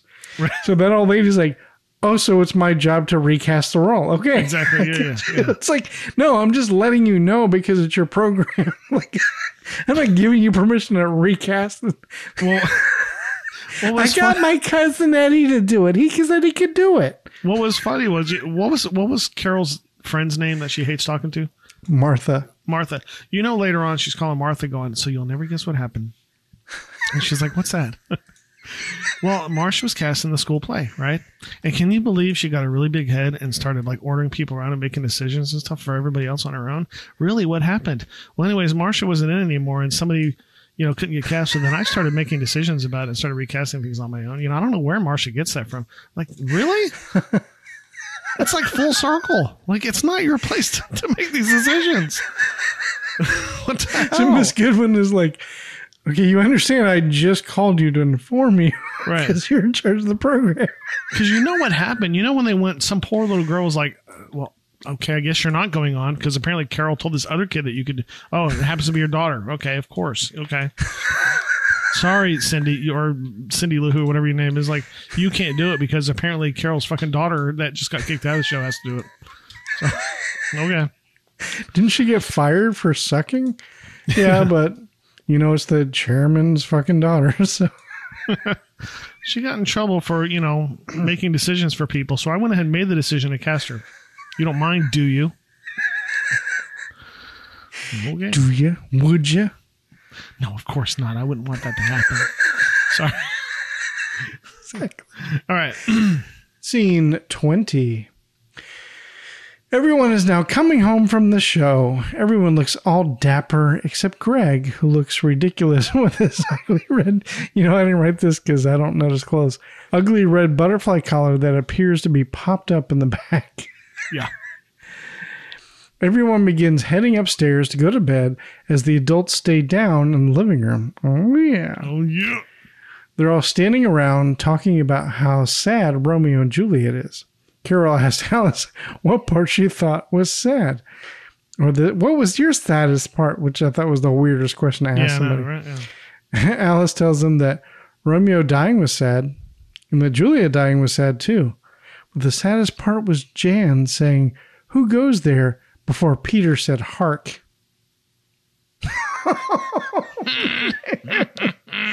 All that rehearsing and they fucked it up. Yep. Yeah. and that's the end of the episode. That's the end of the episode. So that was fun That was fun. and funny. Oh, funny. Yeah. So do you do you know the difference in the ending between West Side Story and Romeo and Juliet? Um, I mean, aside from it being a different time and all that, Well, yeah, yeah, but I'm talking about the ending. um, let's see. I'm trying to remember either ending. So obviously, in a West Side Story, better. Yeah. Well, because So- West Side Story is a sad ending in and of itself. Well, she doesn't die at the end of the West Side no, Story. she does doesn't. No. Yeah. Um, in in West Side Story, he dies. She discovers him, and she wants to die. She gets the the gun, and she Yeah. kind of wants to to kill herself. Spoiler alert: she doesn't. But in Romeo and Juliet, the same scenario plays out where she discovers him dead. She takes poison, I believe it is, to make Yeah. herself die. But it turns out that he was just faking his death so that once Right. everybody thought he was dead, her, him and Juliet could run off together. Right. He wakes up and finds her dead and then kills himself. But Yeah. all, by then, all the poison's gone. So I believe he stabs himself with a sword. So And then 20 years later, she goes out on a boat with. Uh, that's true. Yeah, with uh, Christopher Walken and that dude from uh, uh, Austin Powers. right. I, I want to say Robert Redford. Is that No, right? it's Robert. Uh, what's the guy that played number two in, in um, Austin Yeah, Powers? yeah. Rob Lowe. Robert No, Stack? just No, not Robert Stack. Robert Stack. Robert something. it was an unsolved mystery. So. Yeah. yeah. you know who I'm talking about, though. Yeah, yeah. I I always forget who his name is. Yeah. Yeah, yeah. Which they st- some people still think he's guilty, but whatever. True. All right, Jimmy, the time has come. oh no. I have a couple of reviews to read off of Apple Podcasts. Okay. You ready? Let me guess. They're from women between the ages Um, of 40 and 60, and they're from California. I don't know. but but good call on that. It's a good callback too. That's our most common uh, listener is it's 40 I can't remember 45 to 59 Something like that. I can't remember exactly. women in California Yeah. listening on Apple Podcasts. That's weird. So, anyways, there's some homework assignment. Oh, All right, so so this first one is entitled well first of all it's from ABBA Fan USA. hmm, interesting. You're a fan of ABBA. Hmm. I do like ABBA. And it's entitled Alice Really Was the Puppet Master is the subject. yes. and it's uh, four stars. So it says, I just recently discovered this podcast, so I'm still catching up. I'm now on season two. Hmm, nice. The negatives. The show is longer than it needs to be, too much catching up or promoting other things in the beginning.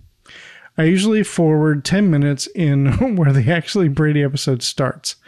One of the hosts spends the entire podcast clearing his throat and has the loudest wheezing laugh. I don't know who they're talking about. This is weird. and why start a podcast about a show that you have to rely on streaming sources to watch? You couldn't buy the DVDs first. Cheap used copies are available on Amazon and eBay. Hey, there's a gift idea you can send us, listeners. There you go. Especially for the measles episode, which you can find online. The positives. As a lifelong diehard Brady fan, I'm loving all the sarcasm, conspiracy theories, and continuity errors pointed out. Some I've even missed myself. Hmm. The fun character assassinations are spot on. All in all, it's fun listen to pass the time. right on. So appreciate that, ABBA fan USA. All right, the next one is from Mom of the Wild One. Oh man, dang! Is this your mom? Five stars. Because you're the wild one. I'm a real wild one. I couldn't read all of the subject, but it says they pronounce my name wrong. I think I don't know. Your five stars. Don't. Oh. oh. says if you're a diehard fan of the Brady Bunch and like podcasts, then this is the one for you. Oh, I Tach thought, and Jimmy. gonna, I thought for sure it was going to be like that. Don't listen to this one. no, I told you it's five stars. So oh, okay. I wasn't listening. Sorry. Tach and Jimmy are fun, entertaining, and give an awesome recap of the Brady Bunch episodes, even those even those awful Grand Canyon ones. Oh God, thank God. I was wondering if everybody else thought they were bad. Looking forward to when they get to the amusement park and cousin Oliver. Nobody Oh, I forgot about is excited Oliver. for cousin Oliver. I'm sure not. Is it wait a minute? So they're excited for cousin Oliver? Apparently, Wow. Okay. Well, maybe we'll miss something. Maybe maybe it means different. Like, you know, wh- like if we watched the whole thing in continuity. So Yeah. I'm hoping that when the Brady Bunch is over, maybe they will move on to Leave It to Beaver, another super favorite show. that would be interesting, wouldn't it? Hmm. Yeah. Well, I appreciate that, Mom of the Wild One. Awesome, awesome. So please, for everybody else, please feel free to do a rate and review. Yes. You can do it on Apple Podcasts as well as Podchaser and Castbox. But yeah, we uh we definitely appreciate those reviews, both of them. Um, mm-hmm. and you know what, Abba, I, I've I've tried to talk to Tach about that laugh. So, and you know the the clearing the throat thing, right? Am I like I get it? Hey, like First of all, when I edit the show, I cut out so many throat clears. So many. Oh my God. oh man, so I'm surprised even some You even make their way it. through. I know. I'm surprised some even actually make their way in. So, right? but yeah. That's pretty funny. But the wheezing, I can't help. Sorry, call me Wheezy Jefferson because I don't care. What's well, what's funny is I have the same laugh. I'm not going to change for you or anybody. Sorry. Well, I have the same laugh, but also Yeah. what's funny is um it's like, you know, we're when we're in the same room, it's not that big of a deal. But right now Yeah. we're we're at our own houses, you know. And Yeah. um when Tach does clear because there's like Tach saying there's a lot of clearing your throat that you don't hear. yeah. I do because he does it into the microphone and about blows on my eardrums. so, so I just thought that was kind of funny. Yeah, when we're in the same room, I can't cut those out. So, right, right, right, Yeah. right. They do have what's called, you know, smoke and mirrors. They do have something that's called a cough button that I've thought about buying. Not just this isn't a joke. Like, like I, I thought about Right. buying it. And your XLR plugs into the cough button, and then Yeah. and then you have another XLR that runs into your board. And then every time you have to cough, you press that button, and it cuts out your microphone for a second. but it'll still be picked up on your mic. If we're in the same room, Yeah, but if we're not, it doesn't matter. I can cough all through this while you're talking. Right. Well, you could probably. edit it Yeah, out. that's true. Yeah, you're right. So, anyways, we do appreciate those reviews, and we do we do take those to heart, and I think that's why because it, w- it seems like we're playing it up as a joke, but I really do get nervous. Like Tach can tell you, I really. That's why he doesn't tell me that we have reviews until we're on air. Yeah. I really do get nervous listening to him because, you know, me and Tach really do care about the podcast, and we do listen to the reviews, and we do care about what people think. And so, you know, we put a lot into the show, and you know, when something's not done right or something's not working, it it, it doesn't really sting at all, but it it it kind of makes me feel bad that we hadn't caught on to that sooner, uh, because we want people to listen to it and enjoy it. So, Indeed. so yeah, it does bother me when I hear that people aren't happy with it. But keep them coming. That's the only way the show's gonna get any better. And I think if you go Mhm. back and listen to, I can't speak for season one. I was on season one, but but sporadically.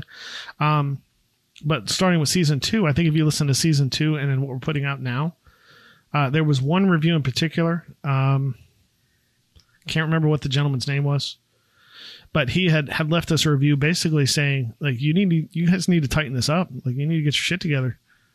You Yeah. know, because we were going through the synopsis and we weren't really practicing. We weren't really trying to get. Yeah, we just were kinda- fumbling through the wording. Oh, we were it like, was terrible. Oh, I read that wrong. Fuck it. Let's keep going. Yeah.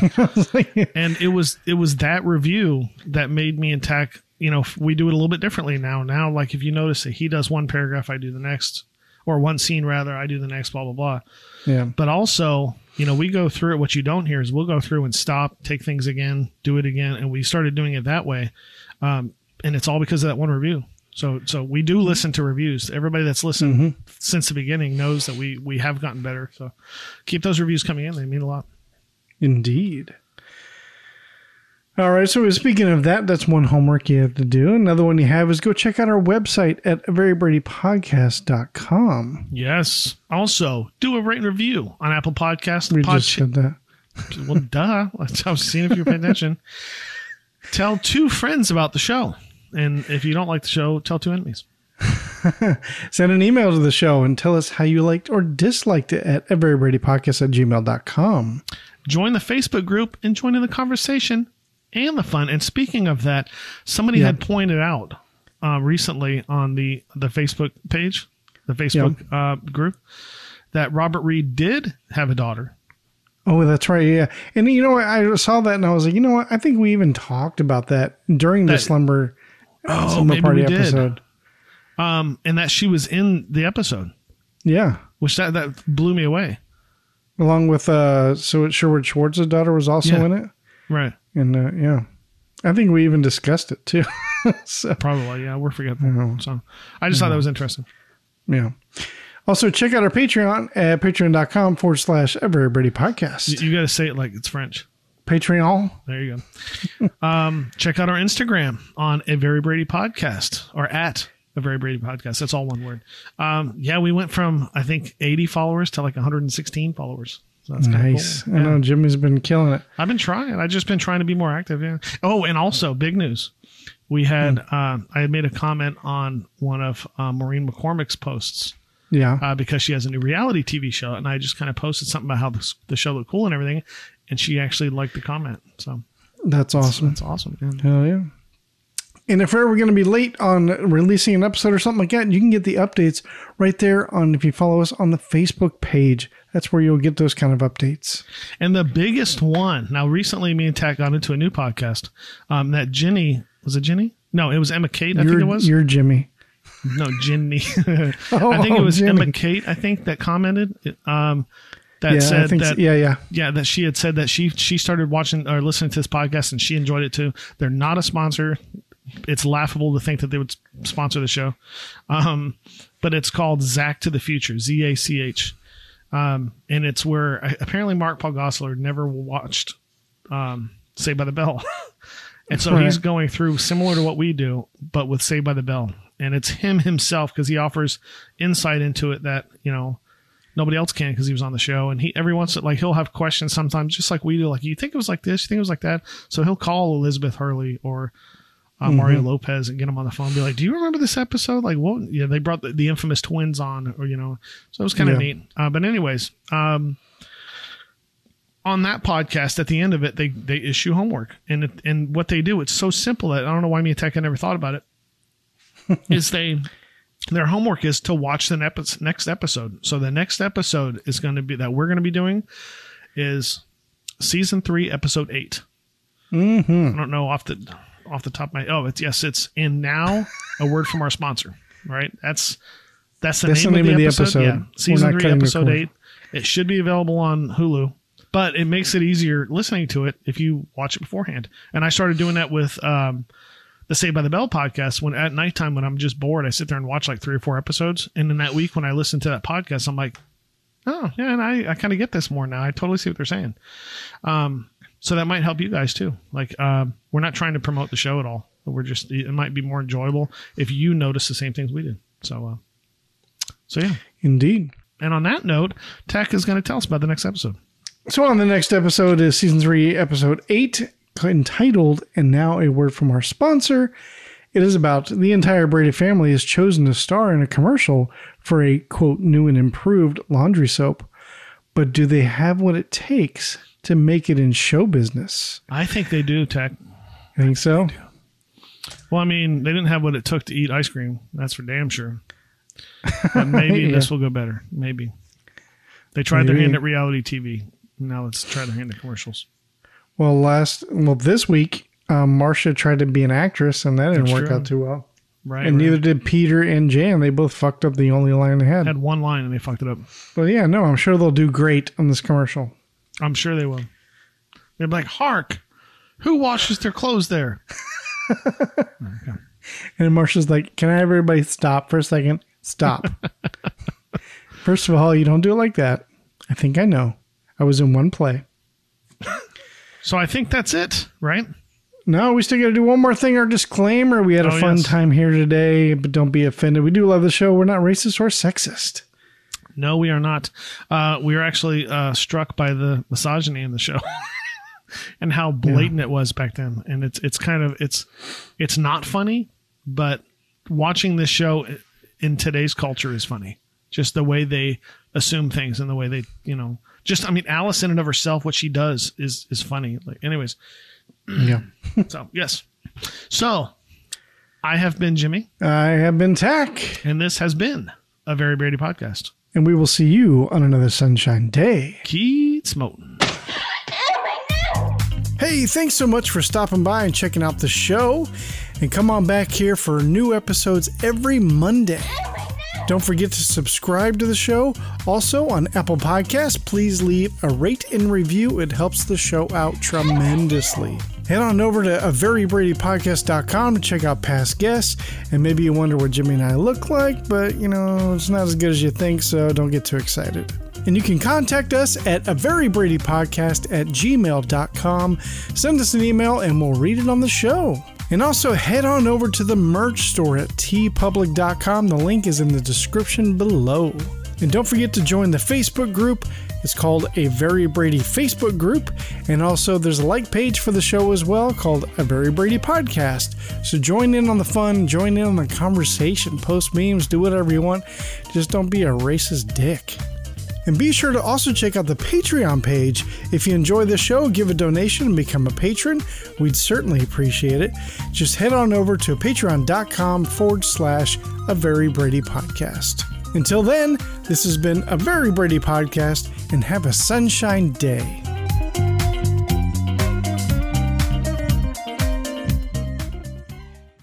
You've been listening to a fourth hand joint.